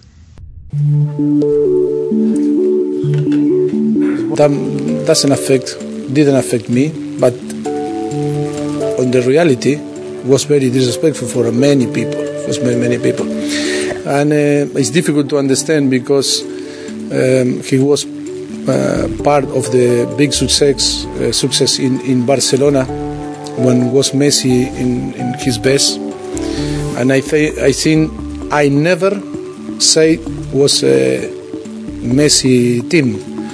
I always say it was Barcelona, it was Pep Guardiola, and I think everyone deserves recognized part of the success of the team. Only I express my feeling that for a lot of people was, I think, necessary to say that. But I think we need to move on. همونجوری که شنیدیم پوچتینو گفتش که خیلی حرف زشتی زده پپ گواردیولا. من مثلا هیچ وقت به اون دورانی که تو بارسلون بود با اینکه مسی رو داشت نمیگفتم تیم مسی، یعنی اولا گذاشت توی کاسه پپ که من نمیگفتم، ولی آره تیم پس، ولی همونه همون که آره همون که نمیگیم. و حالا جالبیش اینه که دقیقاً تو این بازی ثابت شد که تاتنهام بیشتر از فقط تیم هری کین با گلزنی اریکسن که شوت خیلی قشنگ زد، حتی با اینکه هری کین توی آگست هیچ گلی نزد و دلی علی یکی از تقریبا ضعیف‌ترین بازیکن‌های تاتنهام بوده تو شروع فصل، و دمبله و بانیاما رو نداشتن الان چند بازیه. دیدیم که الان تاتنهام داره شونه به شونه منچستر یونایتد و حالا یه ذره با اختلاف بیشتر منچستر سیتی میزنه و کاملا از تیمایی مثل چلسی و آرسنال و لیورپول خودشون جدا کردن و عملا این سه تا الان تو لیگ خودشون هستن. تو این بازی هم هری کین هم چند تا موقعیت داشت. من چیزی که دوست دارم راجع به هری کین اینه که با اینکه گلم نمیزنه، یعنی اگه گل نمیزنه واقعا به خاطر اینکه بچانسه، نه اینکه مثلا موقعیت نیاد براش. یعنی توی آگست هم ببینیم که هیچ گلی نزد، 30 تا 34 تا شوت به سمت دروازه داشت اون ماه که هیچ کدومشون گل نشده بود، به سمت دروازه، نه اینکه توی چارچوب باشه همشون، ولی خیلی هاشون توی چارچوب بود، تک به تکایی که مثلا گل گرفتن. البته میشه گفتش که خب دقتش شاید کمه، ولی خوبیش اینه که هیچ وقت تو هیچ بازی بی خطر نیست و اگر شانس یه ذره باش همراه باشه یه بازی مثلا 2 تا 3 تا 4 تا میزنه. البته بازی بدون توپش هم فوق العاده است دیگه، یعنی آره به غیر از اون داستانا که واقعا بی امانه، اصلا مدافعای حریف اصلا گیج میشن و از چه جوری مارکش کنه. آره و همینجوری که چه جوری بازی رو با مهاجمای بازیکنای دیگه که به خط تهاجمی اضافه میشن چه جوری لینک میکنه، اوناش هم خیلی قویه، هم سر میتونه بزنه هم ضربه ایستگاهی میتونه بزنه. تو این بازی هم دیدیم چند تا موقعیت خیلی خوب داشت که بگویش تونست بگیره و یه ذره بد شانس بود از نظر، ولی به نظر من موقعیت خیلی تقریبا میشه گفتش که یه ذره از اون لاک خودشون توی ومبلی اومدن بیرون، یه ذره هم وامدار هوگو لوریس بودن که واقعا یه موقعیت خیلی عالیه تو دهنه دروازه کشید بیرون، تقریبا شبیه اونی که دخیا کشید بیرون تو بازی با لیورپول که حالا راجع بهش صحبت می‌کنیم، و دفاع هم یه موقعیت خوب آخره بازی داشت که نزد. خلاصه تونستن اولین برد تو ومبلی به دست بیارن بردی جون، و وسط هفته با رئال شما بازی دارن که اونجا دیگه قشنگ محک می‌خورن. حالا اسم رئال آوردی، من همینجا از خدای بزرگ میخوام که هری کین و فصل بعد به رئال اعطا کنه. ولی بریم سراغ بازی کریستال پالاس و اینکه اینا نبردن یه دفعه زدن، حالا آقای کنتر رو گرفتن و تو این بازی زاها هم که بعد مدت ها مصدومیت برگشته بود یه گلی زد واسه شون، و نکته جالبش این بود که اولین 90 دقیقه هازارد بود، یعنی دیگه از الان به بعد دیگه این به ترکیب بازیکن‌های 90 دقیقه‌ای اضافه شد دوباره اگه مصدوم نشه. خب مرسی. چی دیدی؟ خب مرسی به فوتبالکست این هفته گوش دادید، برنامه خوبی بود. دیگه صحبتی نمیمونه دیگه واقعا. آره واقعا چی بگم، جلوی من با یکی از دوستان اتفاقا داشتم صحبت میکردم، گفت آره کریستال پالاسی که میزنیم تمام میشه و میره. گفتم نه واقعا کریستال تیمی که مثلا 7 تا 8 بازی نبرده تیم خطرناکیه، تیمی که خیلی انگیزه داره، هر بازی براش بازی مرگ و زندگی اینجور تیما. و از قضیه روزگار چلسی هم توی یکی از بدترین روزاش بود، توی روزی که نه موراتا رو داشت نه کانته رو داشت و کلن چلسی بدون کانته به نظر من خیلی شبیه اون چلسی که اون فصل 7 و 8 شدن. نه در واقع اگه کانته رو مثل یک مگنت بگیریم وسط زمین، همه در واقع تیم هول اون داره آپریت میکنه و این بازی نشون داد به نظر من که بوکایوکو به تنهایی نمیتونه اون در واقع رهبری و اون استحکام رو به خط دفاعی در واقع خط میانی چلسی بیاره. و خب توی بازی که خب زاها همونطور که گفتی اولین بازیش بود و زاها و تاوزن اصلا کنار هم ترکوندن چلسی، یعنی خط دفاعی چلسی رو. و اصلا بازی رو میدیدی، شاید اگه کسی نمیدونست که مثلا کریستال پالاس 7-8 بازی که گل نزد اصلا شاید برش باورش سخت بود. این یعنی خیلی عملکرد رو به جلوی خیلی موفق و موثری داشتن و با سرعت زامی هم سرعت داره هم فیزیکیه و خیلی این در واقع رانا یا اون دوندگی مستقیم خیلی دایرکت موومنتاش خیلی اذیت کرد دفاع چلسی و دیم آسپیلیکوئتایی که شاید بشه گفت مطمئن ترین بازیکن چلسیه، این بازی که ضعیف ترین بازیاشو ارائه داد، روی 2 گل مقصر بود. و خبر بعد دیگه هم برای چلسی اینه که ویکتور موزز رو به خاطر مسئولیت از دست دادن، احتمالا مسئولیت همسترینگ چند و هفته ندارنش و زاپاکوستان به نظر من اونقدر خوب نبود توی این بازی و چلسی توی فکر کنم نزدیک 4-5 هفته آینده نزدیک 20 تا بازی داره یه همچین چیزی و باید با روم بازی بکنن، باید با زمین منچستر یونایتد برن و تو همه این بازی کانتر از دست ندارن و این خیلی خطرناکه برای چلسی. از طرف دیگه قضیه موراتاس تو این بازی دیدیم که باتشوایی، اولا که کانتر خب به درستی دیدیم که چرا اطمینان نداره باتشوایی، به نظر من بسیار این بازیکن تنبل بود، اونقدر سخت کار نمی‌کرد برای اینکه مدافعای کریستال پالاس رو به زحمت بندازه و دیدیم که چقدر زود هم تعویضش کرد و اون چارلی ماسودا رو آورد تو، یعنی بازیکن 17-18 ساله‌ای که حالا وسط هفته می پست اینستاگرام گذاشته بود و کلی به کنته توپیده بود. در شرط عادی مربی همچین بازیکنی تو نمیاره، ولی نشون میده که وضعیت چلسی چقدر بحرانیه تو این شرایط و کنته خیلی شرایط سختی داره، یعنی در واقع یه دونه اسکواد کوچیکی داشتن و از اونم الان کوچیک‌تر شده و بازی سخت هم روبرو شده. خیلی برهه حساسیه توی این فصل برای چلسی و شاید حتی بتونه آینده کنتر توی چلسی این برهه مشخص بکنه. حالا یه بحثی شده بود رضا قبل از بازی، کنتر خیلی به صورت مظلومانه‌ای آدم واقعا دلش براش کباب میشد. من فقط تو هافبک فابرگاس و باکایوکو رو دارم که آدم واقعا مونده و چی بگه در مقابل کریستال پالاس. حالا صحبت اینه که شاید داوید لوئیس بیاد به سمت هافبک، اون پستی که حالا چیز ازش استفاده میکرد، رافا بنیتز ازش استفاده میکرد خیلی، بعدش که بعدش بتونن با اون سه تا دفاعی که هست، حالا رودیگه و تیم کیهیل و گری کیهیل و کریستیانسن، اون سه تا رو بذاره دفاع و لوئیس رو یه خط بیاره جلوتر که بتونن حالا فابریگاس رو آزاد بکنن، مخصوصا با مشکلات تهاجمی هم که داریم. ولی واقعا به نظر من اون تفاوت آنالیز دوتا مهاجم، یعنی تامی ابراهام که امسال دادین رفت، حرکاتش تو گلهی که واسه سوانزی زد و تفاوت حرکاتش با باتشوهی کاملا مشخص بود، یه کنتراست خیلی جالبی بود توی یه هفته اتفاق افتاد جفتش. آره اصلا میگم این باچه خیلی شلوول بود، یعنی مثلا تو مقایسهش بکنی با یه مهاجم مثل چنم لوکاکو، کاستا، هری کین، اینا که واقعا اذیت میکنن مدافع رو حتی زمانی که توپ ندارن، رو اعصاب بود یه جوری که همین باعث شد تعویض بکنه. حالا بعد ببینیم چه جوری میشه دیگه، امیدوارم که حالا مراته زودتر ریکاوریش انجام میشه، احتمالاً به 1-2 هفته دیگه میرسه به تیم. امروز یه عکسی داشت تمرین میکرد با تیم، توی خود همین اینستاگرام چلسی گذاشته بود، داشت تمرین میکرد و تو تمرین‌ها یعنی داشت شرکت میکرد. حتی میگفتن شاید بازی کریستال پالاس هم برسه، ولی خب این مسئولیت‌ها اینجوری و خیلی نمیتونن ریسک بکنن دیگه، والا به خاطر یکی دو هفته زودتر دوباره مسئولیت شدیدتر پیدا بشه و مثلا بیشتر بیرون بشه.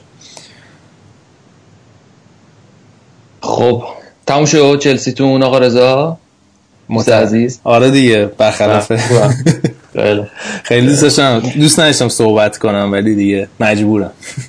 آره خب بریم سراغ بازی بعدی رضا، بازی سیتی و استوک که همونجوری که خودتون گفتین شبیه این بازی‌های کامپیوتری بود دیگه، انقدر گل داشت و انقدر قشنگ بازی می‌کردن. البته من نقل قول از خودتون دزدیدم گفتم، ولی بگو که چه اتفاقی واسه استوک بدبخت یا اینکه سیتی خیلی سرحال افتاد که این بازی اینطوری شد؟ نه بیشتر همون سیتی خیلی سرحال بود. حالا بازی 7 گل داشت و هر گل از یه گل از یکی قشنگ‌تر بود، ولی گل دوم اگه تونستیم ببینین، گل دوم که سیتی زد به نظر من یکی از زیباترین فوتبالایی بود که من تو سال اخیر دیدم. یعنی پاسکاری که دم دروازه خودشون شروع کردن و در آخر هم که گلش اون پاس خیلی ظریف و قشنگ دیبروینه بود به سانه که فوق‌العاده بود این گل. و حالا میگم هر گل یکی از یکی قشنگتر بود، ولی کوین دی بروینه انقدر گلاشون خفن بود که گل فرناندینیو مثلا جزو تاپ 3 7 گل نبود اون شوتی که زد. آره و کوین دی بروینه که یک عملکرد کاملا ورلد کلاس، یعنی واقعا یکی از زیباترین نمایشایی بود که من توی هفته‌های اخیر دیدم. واقعا اگه فوتبال دوست دارین، یعنی از دیدن فوتبال لذت میبرین، بشین این بازی کامل ببینین. مثلا خیلی زیبا بود و اصلا حالا برای من جالب بود، داشتم در طول بازی میخواستم این در واقع رول دیبروینه رو برای خودم مشخص کنم که آقا مثلا این رولش مثلا هافبک رجیستا دیپ پلینگ میدفیلدر چه جوریه. یه جورایی به نظر اصلا یه گودرزی آپگریدیه و یه جور هافبک رجیستا که یعنی یه هافبک رجیستا که خیلی تحرک بالایی داره و بازی سازی از عقب انجام میده. خیلی جالب بود به نظر من و کلن اصلا بخوام از لحاظ تاکتیکی این بازی رو آنالیز بکنیم. و دیبرونه که تا حالا 32 تا اسیست داشته از موقعی که اومده منچستر سیتی، یعنی پادشاه منچستر سیتی قشنگ به نظر من این بازیکن. حالا همه ستاره هایی که دارن دی بروینه به نظر من یه سرگردن از همه بالاتره، خیلی خوبه. آره و کلا 67 تا اسیست از سال 2000 از پس 2012 2013 که فقط مسی بیشتر از اون تا حالا اسیست داشته تو این مدت، تو این بازه زمانی. و آره همونجوری که بهت گفتی واقعا یه چیزی بین هافبک رجیستا و هافبک باکس تو باکسه، یعنی اصلا یه رول جدید براش تعریف کرده میشه. اینجوری میشه گفتش که یک رولیه که مثل زمانی که مکلله تقریبا رول هافبک دفاعی رو تعریف کرد برای خودش و به عنوان مثال ازش یاد میشد کرد، این هم همین، یعنی یک رولی رو براش گواردیولا تعریف کرده که فقط مثلا این بازیکن با این توانایی و با اون هوش و تکنیک و یادمون نره از در قدرت بدنی، یعنی هر معمولا بازیکن فانتزی زیاد به اون صورت قدرت بدنی بالایی ندارن، این هم قدرت بدنی بالایی داره هم استقامت بالایی داره که مثلا میتونه واقعا مثلا تو بیشتر بازی نگاه کنی بیشتر این کیلومترها رو کاور میکنه روی زمین. دوندگیش اصلا هیچ وحشتناکه. بعد دیدی لپاشم قرمز میشه این چیز مثل بروژک و استایدر اینجوریه. از همون گل دومی که میگیم حالا اومده بود قشنگ در محوطه جریمه بازی رو شروع کرد، یعنی بازی سازی شروع کرد تا اینکه رسید در محوطه جریمه حریف دیگه. حالا یه چیز جالب اینه که من واقعا مثلا مصاحبه گواردیولا رو میدیدم با گرلینه که یه چیز جالبی من متوجه شدم. یادت باشه ما اول فصل برنامه داشتیم که راجع به این صحبت کردیم که آقا نقش کوچینگ داره تو فوتبال از بین میره و دیگه همه مربی‌ها میرن بهترین بازیکن‌ها، هم مربیای خوب مثلا مربی درجه یک دیگه مثلا فرار کارشون شده که آقا بریم بهترین بازیکن‌ها رو بگیریم و باهاشون عنوان ببریم. که یادت باشه مثلا من سیتی و منچستر یونایتد و اینا رو ما مثلا ازشون انتقاد کردیم، ولی راجع به گواردیولا من ایست جالب دستم اومده. این خرید نمیکنه برای اینکه کار راحت تریه، این خرید میکنه برای اینکه اون سیستم فوتبالی که میخواد بازی بکنه و اون ایدئال هایی که داره، فقط یه سری بازیکنایی که یه ضریب هوشی خیلی بالایی دارن و یه توانایی خیلی خاصی دارن میتونن اون سیستم رو انجام بدن. مثلا اون بازیکنایی که از لاماسیا اومده بودن بیرون، اون نسلی که از فوتبال اسپانیا که اومده بودن بیرون، به اضافه مسی مثلا، و حالا چند تا بازیکن دیگه که مثلا اضافه میکرد مثل اتو، نمیدونم تیری آنری و اینا که الیت فوتبال بودن. و این دقیقاً می‌بینیم که الان مثلا همین اضافه کردن کایل واکر، حالا مندی که مصدوم شد، ولی مثلا فابیان دلفو که هافبک چپ پای الان آورده به عنوان دفاع چپ، داره ازش استفاده می‌کنه و شاید بهترین بازی عمرش رو داره اون بازیکن انجام میده. و این میگه که من یه سیستم خیلی پیشرفته و خیلی پیچیده‌ای رو انجام میدم که خیلی هم زیباست، ولی برای اینکه بخوایم اون بازی رو ببینیم بعد واسه من این امکانات باید باشه. یعنی همون صحبتی که کنته کرده بود که یه رستوران مثلا 100 یورو نفری 100 یورویی می‌خوایم بریم با بازیکن با 10 یورو نمیتونیم مثلا اونجا شام بخوریم، اینم همون داستانه. و بعد اون بازیکن‌ها رو انقدر این سیستم رو باشون تمرین میکنه، سیستمایی کاری که میخواد، اونجاست که کوچینگش نمایان میشه. یعنی اون سیستمی که داشت با بازیکن‌های بارسلونا کار کرده بود که بعد از 4 سال دیگه واقعا خسته شده، میگفت دیگه من به اینا چیز دیگه نمیتونم بدم، یعنی دیگه الان ما به پایان خط رسیدیم، اینم همون داستانه. و الان مثلا شما رحیم استرلینگ رو ببین چه جوری داره بازی میکنه، چقدر پیشرفت کرده، اصلا وحشی شده. سانه همینطور. آره، مثلا حالا در مورد رحیم استرلینگ که پیشرفتش کاملا مشهوده، ولی گویا از یه نکته‌ای حالا هست نظر من، یه چیزی که در مورد منچستر تو این بازی هم میتونستی ببینی اینه که خب اینا هر حمله‌ای میکنن بوی گل میده، از اون طرف هر حمله‌ای که بهشون میشه اگه بشه، یعنی تیم حریفتونه در مقابل این پرسه وحشتناک اینا توپو نگه داره و حمله کنه، اینا حمله تیم حریفم به نظر من بوی گل میده. اینو قبول داری؟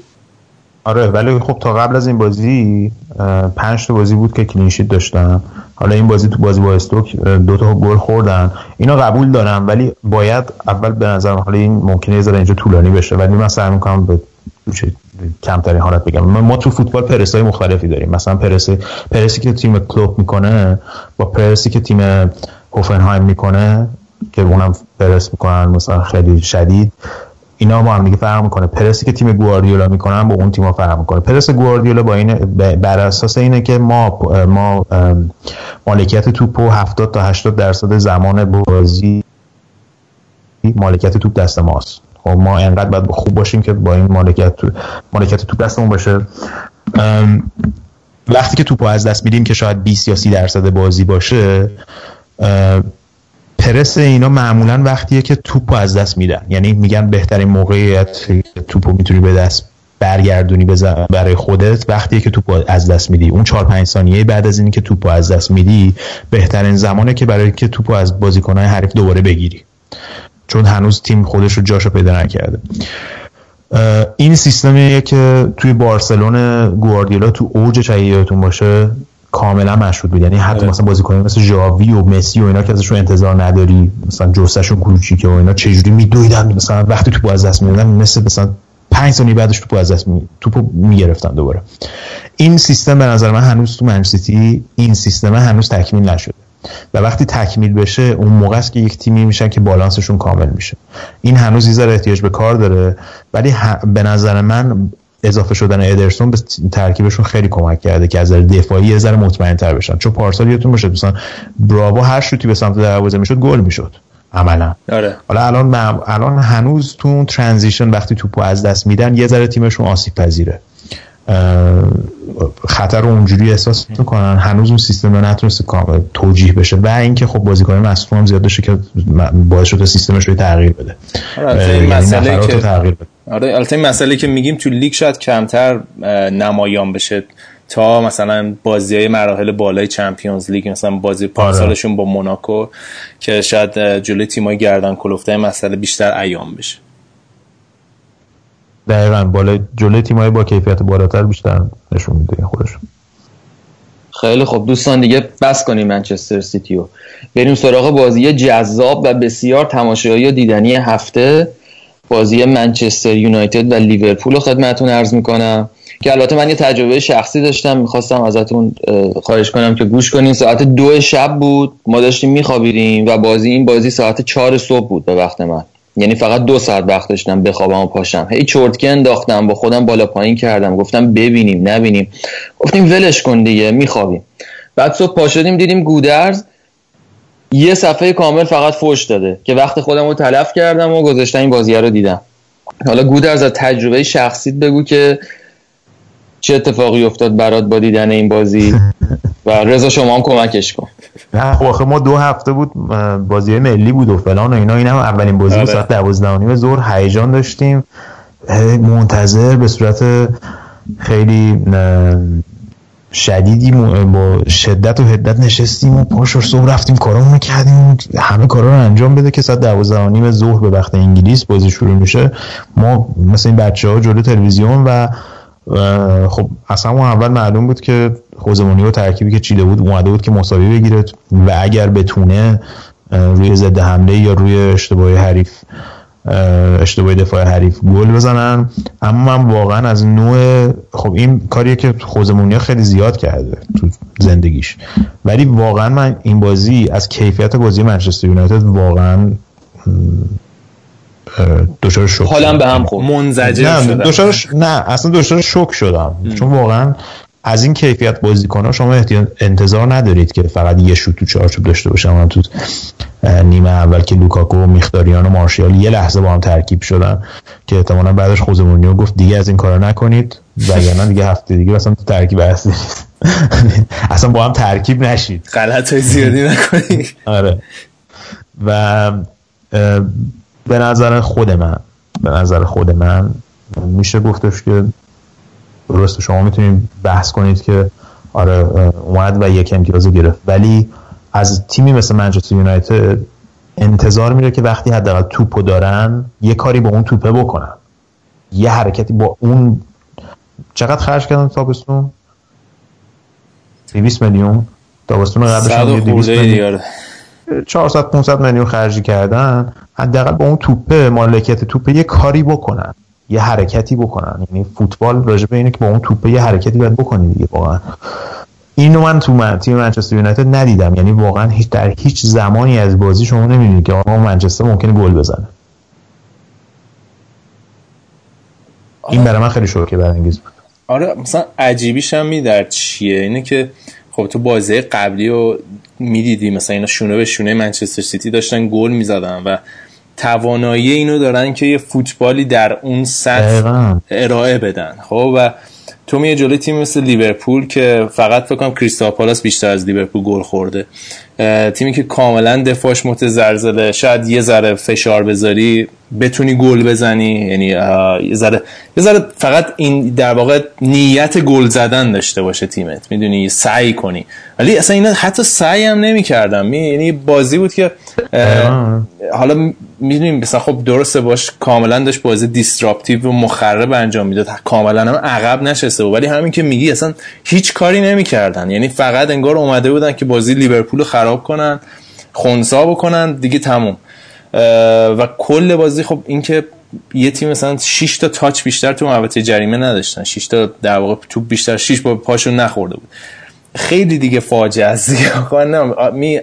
جانب احتیاط یه مسئله است، اینکه خب مثلا من یاد بازی این حالا این صحبتی که میکنی، خب بازی مثالایی که یادم میاد مثلا بازی رئال مادرید با بارسلونایی که جلوی گواردیولا بود، مثلا خب بازی بود عقب نشسته و کاملا حساب شده 2-1 بردن، خیلی بازی قشنگی بود از لحاظ تاکتیکی.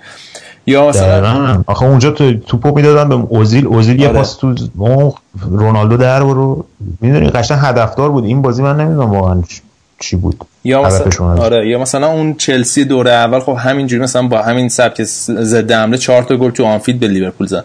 بعد منچستر یونایتد هم که میگی کاملا یه تیمی که همه این قابلیت‌ها رو داره و نه عجیبه برای من. با حالا آمار خود مورینیو هم توی بازی اخیرش ببینی، توی خونه حریف فکر کنم توی 7-8 بازی اخیر جلوی تاپ 6 یه گل بیشتر نزده اگه آمار با هم دیگه ببینی آمار افتضاحی از این لحاظ.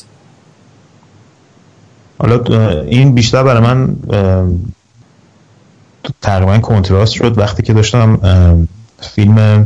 یه فیلم داشتم می‌دیدم راجع به تولد 82 سالگرد تولد بابی چارلتون و این سر بابی چارلتون خیلی جالب بود. میگفتش که سر مطبازبی منو میکشید کنار هر از شنگایی، چون خب بالاخره سردسته اون بازبی بیبز بود دیگه، اون کسایی که حالا بازمانده های اون کسایی که قبل از فاجعه مونیخ بودن و بازمانده مونیخ بودن و میگوش که هر از شنگایی منو میکشید کنار. میگفتش که این استادیوم رو میبینی، این محله رو میبینی تو منچستر، اینا تمام اینایی که اینجا کار میکنن اینا صبح تو طول هفته خب ببخشید من این کلمه رو به کار میبرم، مثل سگ کار میکنن، مثل خر کار میکنن، خب سگی دو میزنن صبح تا شب، ولی آخر هفته میان که یه بازی خوب از ما ببینن. تمام امیدشون اینه که تیمشون خوب بازی بکنه و لذت ببرن از اون بازی.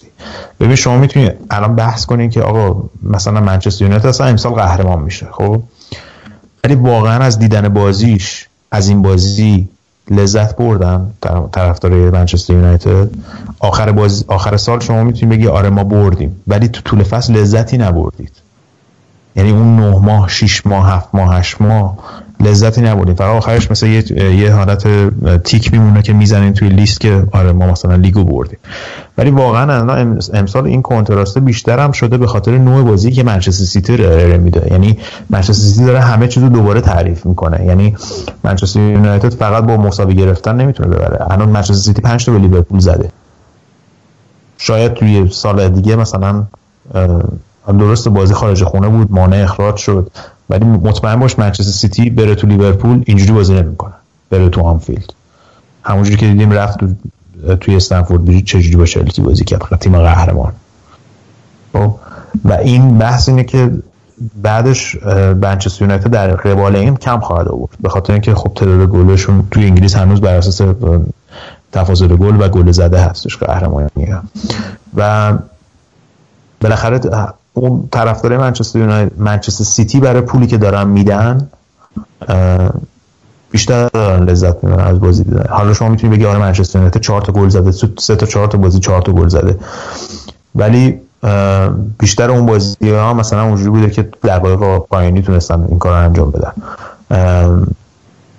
بازی با لیورپول هم میتونیم بگیم این بحثو بکنیم که آقا خب نخواست ریسک کنه، ولی منچستر یونایتد تو 8 بازیشون 7 کلین شیت داشتن و دفاع لیورپول دفاعیه که تیمایی مثل برنلی و واتفورد و اینا تونستن ازش استفاده بکنن گل بزنن بهشون.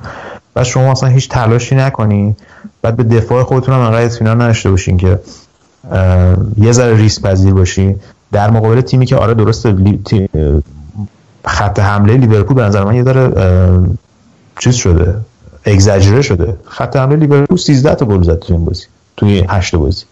همچنین هم خط حمله خیلی زهردار و فلانی هم تو این بازی هم که مانع نبود و فرمینیو هم که خیلی وقت تو اوج نیست. عملاً فقط همون صلاح و کوتینیو رو شما مهار می‌کردین فلج بود لیورپول. نمیدونم حالا زیاد من صحبت کردم ببخشید. ولی خب از اون طرف خب یه در واقع کلوپ هم میشه سرزنش کرد دیگه، یعنی حالا منچستر که تکلیفش معلومه، ولی خب لیورپول هم تیمی بود که بیشتر از منچستر یونایتد به این برد احتیاج داشت و حس من بود حالا زورشون انقدر بیشتر از این نمیرسید یا نمیخواستن. کلوپ هم نتونست در واقع حالا در طول نیمه دوم یا تغییر سیستم نتونست اون بازی مخرب منچستر یونایتد غلبه کنه، یا اونقدر حالا بغیر از اون موقعیتی که دخیا معجزه وار کشید بیرون و واقعا عجیب غریب بود نتونستن اونقدر موقعیت جدی خلق کنن روی دروازه منچستر. یکی اون موقعیت و یه موقعیت هم امرشان داشت که جلو دروازه با ساق زد به جای اینکه چیز بشه. این دوتا موقعیت اصلیشون بود دیگه.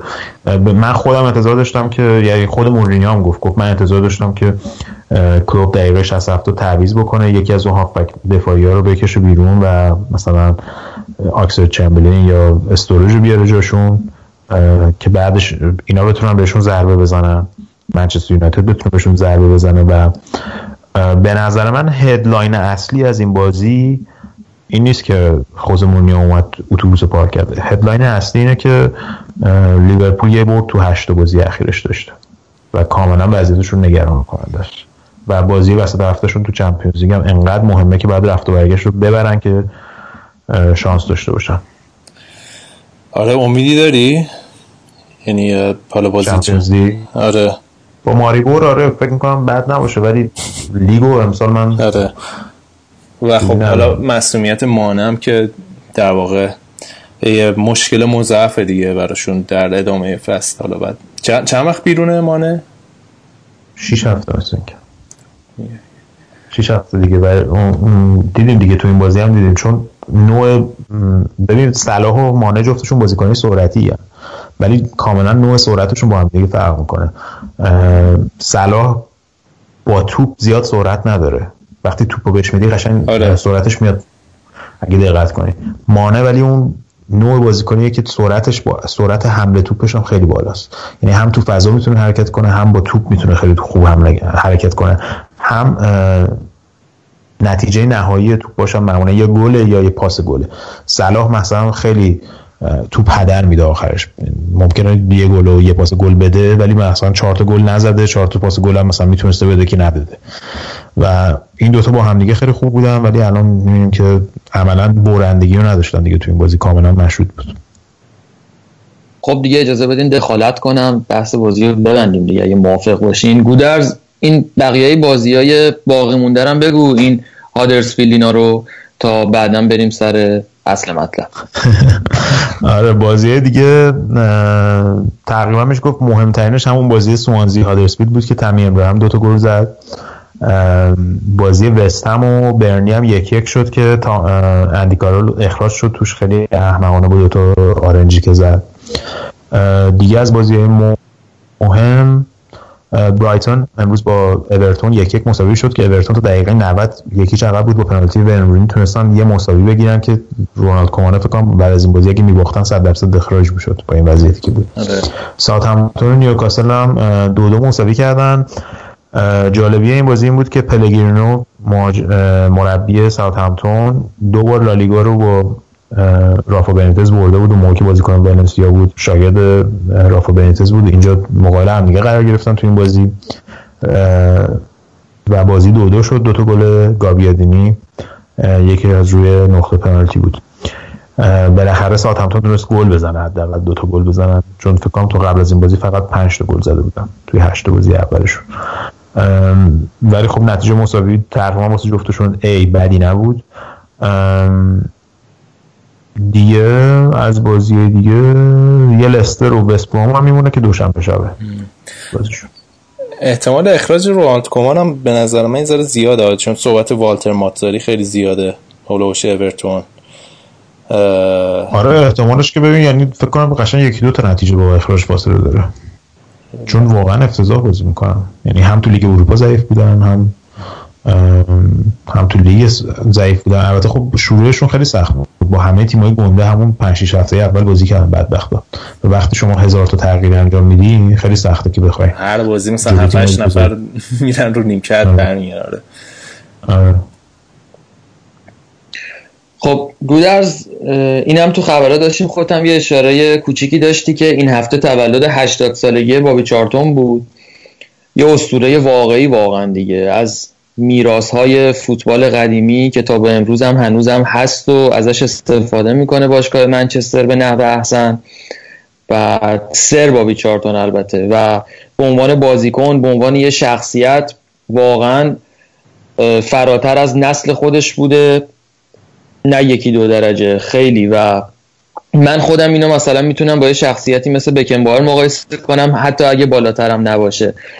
انگلیس تنها قهرمانی جام جهانیشو به نوعی مدیون این بازیکنه، چون ستاره اون تیم ملی انگلیس بوده و قبلش از یه حادثه تراژیکی مثل فاجعه هوایی مونیخ جون سالم به در برده و حضورش الان واقعا خوشحال کننده است که آدم همچین نفرات و شخصیت‌هایی هنوز می‌بینه. میدونم که یه صحبتی راجبش داری. آره اگه موافق باشی اول بریم از زبون کسایی مثل سر الکس فرگوسن و کانتونا و بکام راجبش بشنویم بعد برگردیم. Turns it across the penalty area. Chance for Charlton and it's there. Bobby Charlton makes it 4 for Manchester United. He was one of the greatest 4 times. He had something special. On the attack once again. Sadler along one up to the header by Charlton. It's there. It's a header by Charlton. A great goal. There's no stopping Manchester United and young Bobby Charlton. The Munich air crash. Of the crew of 6 and 38 passengers, 23 are known to have survived. We never got off the floor and we ran into a house and it was just a nightmare. To then dust yourself down and go again. The strength of that man inside, the character to do that, I mean, can't be underestimated. I owe everything to Sir Bobby. Parker doesn't stop that when he goes to Charlton and a smasher! A real smasher! One of those that you could only say a man who'd recovered from an air crash could do. I give them back them records. I've took off tomorrow for that World Cup winners medal, that's for sure. Anywhere you go, you see it from Manchester. Bobby Charlton. And I don't think you would say you'd ever seen many finer girls. آره همینجور که صحبتشو کردی بردی. خب این سر بابی چارلتون بخشی بود از یعنی سردمدار بازبی بیبز بود که سرمت بازبی این جوونا رو پیدا میکرد از گوشه کنار انگلیس و اسکاتلند و ایرلند و اینا می آورد از مدرسه ها زمین خاکی ها و اینا رو می آورد و جمع جور میکرد و بعد بهشون گفته بود که اینا تقریبا به یه مرحله از بلوغ رسیده بودن که خب قهرمان انگلیس شدن، رفتن جام قهرمانان اروپا، رئال مادرید رو شکست دادن توی نیمه نهایی، اولین بار نه توی نیمه نهایی باختن، اولین سالی که رفتن چمپیونز جام قهرمانان اروپا و چمپیونز لیگ نبود، ولی خب رئال مادرید تو راهشون تونستن شکست بدن و سال بعدیش که همون سالی بود که فاجعه مونیخ اتفاق افتاد دیگه اینا تقریبا شانس اول قهرمانی بودن که توی مونیخ اون اتفاق برای هواپیماشون افتاد و بیشتر اون بازیکنای اون نسل مردن و شاید نمونهش هم حالا اون چیزی که گفتی سردمدار، نمونهش یه بازیکنی بود به اسم دانکن ادواردز که این بازیکن انقدر خوب بود که خود بابی چارلتون میگه تنها بازیکنی بود که من در مقابلش احساس ضعف میکردم وقتی مثلا این تو زمین بازی بود، که مثلا اون یکی از کسایی که بود که کشته شد تو فاجعه و خب کسایی مثل سرمت بازبی و خود بابی چارلتون اینا شانس آوردن و جون سالم به در آوردن. بعد از اون سرمت بازبی گفتش که 5 سال طول میکشه تا من بتونم این تیمو دوباره بسازم، که خب اون سال این اتفاق سال 58 افتاد، 1958، و بعدش دیدیم که اوایل دهه 60 عملا این تیم به بلوغ رسید که خب بعضیشون تو تیم منچستر توی تیم انگلیس بودن که 66 تونستن جام جهانی ببرن، به اضافه بازیکن‌های وستهم که خب خیلی توش نقشش مثل سر جف هرس که هتریک کرد توی فینال جلوی آلمان. حالا راجع به بکمبارش جالبی گفتی، این بازیکن انقدر بزرگ بود بابی چارلتون که و جالبیش اینه که نقشش هم متفاوت بود، یعنی مثلا شما می‌بینید که رکورددار گلزنی منچستر یونایتد و تیم ملی انگلیس بود تا همین امسال که به این رکوردش شکوند. بازیکنی که مهاجم نبود، هافبک بود و هافبکی هم بود که یه جوری حالت پلی میکر داشت. فرض کن مثلا همین الان راجع به دبرونی داشتیم صحبت می‌کردیم، تقریبا تو اون مایه بود و شوت‌های پشت محوطه جریمه می‌زد با اون توپ‌های سنگین چپ راست، پاس‌های گلی که میداد و می‌بینی که مثلا یک کسی یه مهاجمی مثل وین رونی این همه سال طول کشید تا مثلا 60 سال طول کشید تا رکوردش شکسته بشه و اونم یه مهاجم اومد رکوردش رو شکن، یعنی اینقدر این بازیکن خفن بود. و جالب اینه که بکمبایر و بابی چارلتون توی فینال محو بودن تقریبا، توی فینالی که آلمان و انگلیس بازی کردن توی فینال 1966. دلیلش این بود که به بابی چارلتون گفته بودن تو سر الکس فرگوسن گفته بود بهش که تو بکمبایر رو مارک کن، به بکمبایر هم گفتن بابی چارلتون رو مارک کن. این دوتا با هم دیگه یه موقعیتی پیش اومده بود مثل اون گیف هررا و هزارد بود که هر 50,000 میرفت ارائه میرفت پشت سرش. اینجوری بود. بابی چارلتون میگه بازی که شروع شد من کف کردم، یا دیدم بکن بایر اومد بغل من وایساد. اصلا جریان چیه؟ خلاصه جفتشون از اون فینال تقریبا حذف شدن به خاطر اینکه همدیگه رو خونسا کردن. ولی خب بعدش هم که با جزوی شد از مثلث کلن، مثلث دنیسلا و جورج بست و بابی چارلتون که همه چیزو بردن. این سه تا توی 6 سال به فاصله 2 سال بالان دور رو بردن این سه نفر. و بابی چارلتون هر چیزی که توی زمین بازی بود و جایزه‌های شخصی برد دیگه، بالان دور و جام باشگاه اروپا و لیگ انگلیس و اونم که دیگه بماند.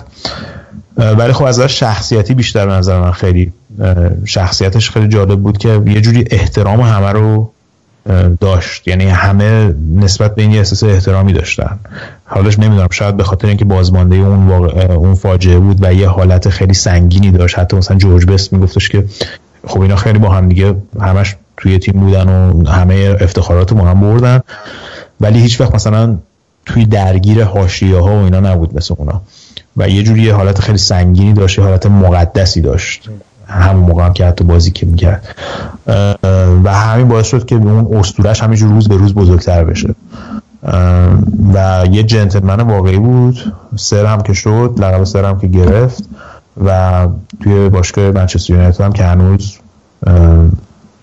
حرفش برو داره و خود سر الکس فرگوسن اصلا هر کسی بازیکن جدیدی که میگرفت مثلا کانتونا و مانتونا اینا میومدن اول میفرستادشون پیش بابی چارلتون، میگفت شما اول برو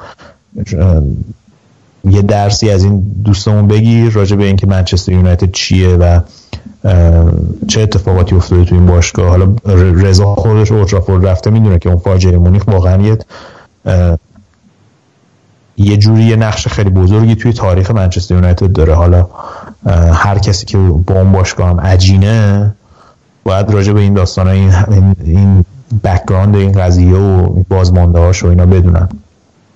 و کلا مثلا یه درسی میداده به هر بازیکنی که میومده تو منچستر یونایتد، میبردشون مثلا یه پرزنتیشنی میداده از این که اصلا اومدن تو منچستر یونایتد و تاریخ منچستر یونایتد و اینا چیه. و هنوز هم میبینیم که به عنوان همیشه اون بالا میشینه با خانومش و 80 سال ماشاءالله دیگه روز به روز داره همینجور چی بهش میگن همینجور به احترامش براش احترام کلا طرفدار فوتبال برای بابی چارلتون روز به روز بیشتر میشه بشه که کمتر بشه. خیلی جالبه این قضیه. مثلا من خودم که طرفدار لیورپولم همینجور روز به روز احترام براش بیشتر میشه و رکورداش هم که شکسته‌تر میشه، هر چی شکسته میشه آدم بیشتر میفهمه که چه آدم خفنی بوده نظر بازیگری. خب مرسی گودرز، خیلی در واقع توضیح جالب بود راجبه بابی چارلتون. من خودم کلی چیز یاد گرفتم. حالا در مورد این فاجعه مونیخ هم نکته تکمیلی این که هر وقت هر کی اولترافورد بره یه ساعتی هست، ساعت مونیخ، که در واقع خیلی معروف است، در واقع از سمبولای باشگاه منچستر یونایتد هم هست که در واقع از اون در واقع یاد بزرگداشت اون روزی هست که این در واقع فاجعه اتفاق افتاد. و فقط بود از نام دقت کردی یا نه، من داشتم میدم این بابی چارلتون از اول پیر بوده ها، یعنی نمیدونم فکر کنم بعد از این حادثه انقدر تراژیک بوده که کلا دیگه بعدش از همون جا بعد دیگه وای شد فکر کنم 50-60 سالش دیگه، از همون اول موها رو اینجوری قرض میگرفت و بغل و نه. آره دیگه ببین فرض کن مثلا بهترین دوستات جلو موهاش که خدا بود، بعد مثلا میومد باد میخورد میومد این برای خدا بود. ولی یه چیز جالبی بود که من توی این فیلمی که می‌دیدم این بود که یکی از بازیکنایی که همین کمک مربیای مدبازبی و اینا مثلا اون موقع بعد از فاجعه مونیخ آورده بودنشون منچستر یونایتد مثلا تو دهه 60 گفتش که ما مثلا بعضی روزا می‌دیدیم اینا ردیفن و بگو بخند تو تمرین، بعد بعضی روزا مثلا محل سگ بهت نمیدادن. بعد میگم مثلا ما هم جوون بودیم اصلا توجیه نبودیم دیگه، رفتیم پرسیدیم که آقا اینا چی جرمش شد، بعد یارو گفته بود که آقا زیاد به پرپای اینا نپیچ، اینا مثلا بهترین رفیقاشون جلوی چششون سوختن. یه روزی میبینی خوبن، یه روزی میبینی بدن.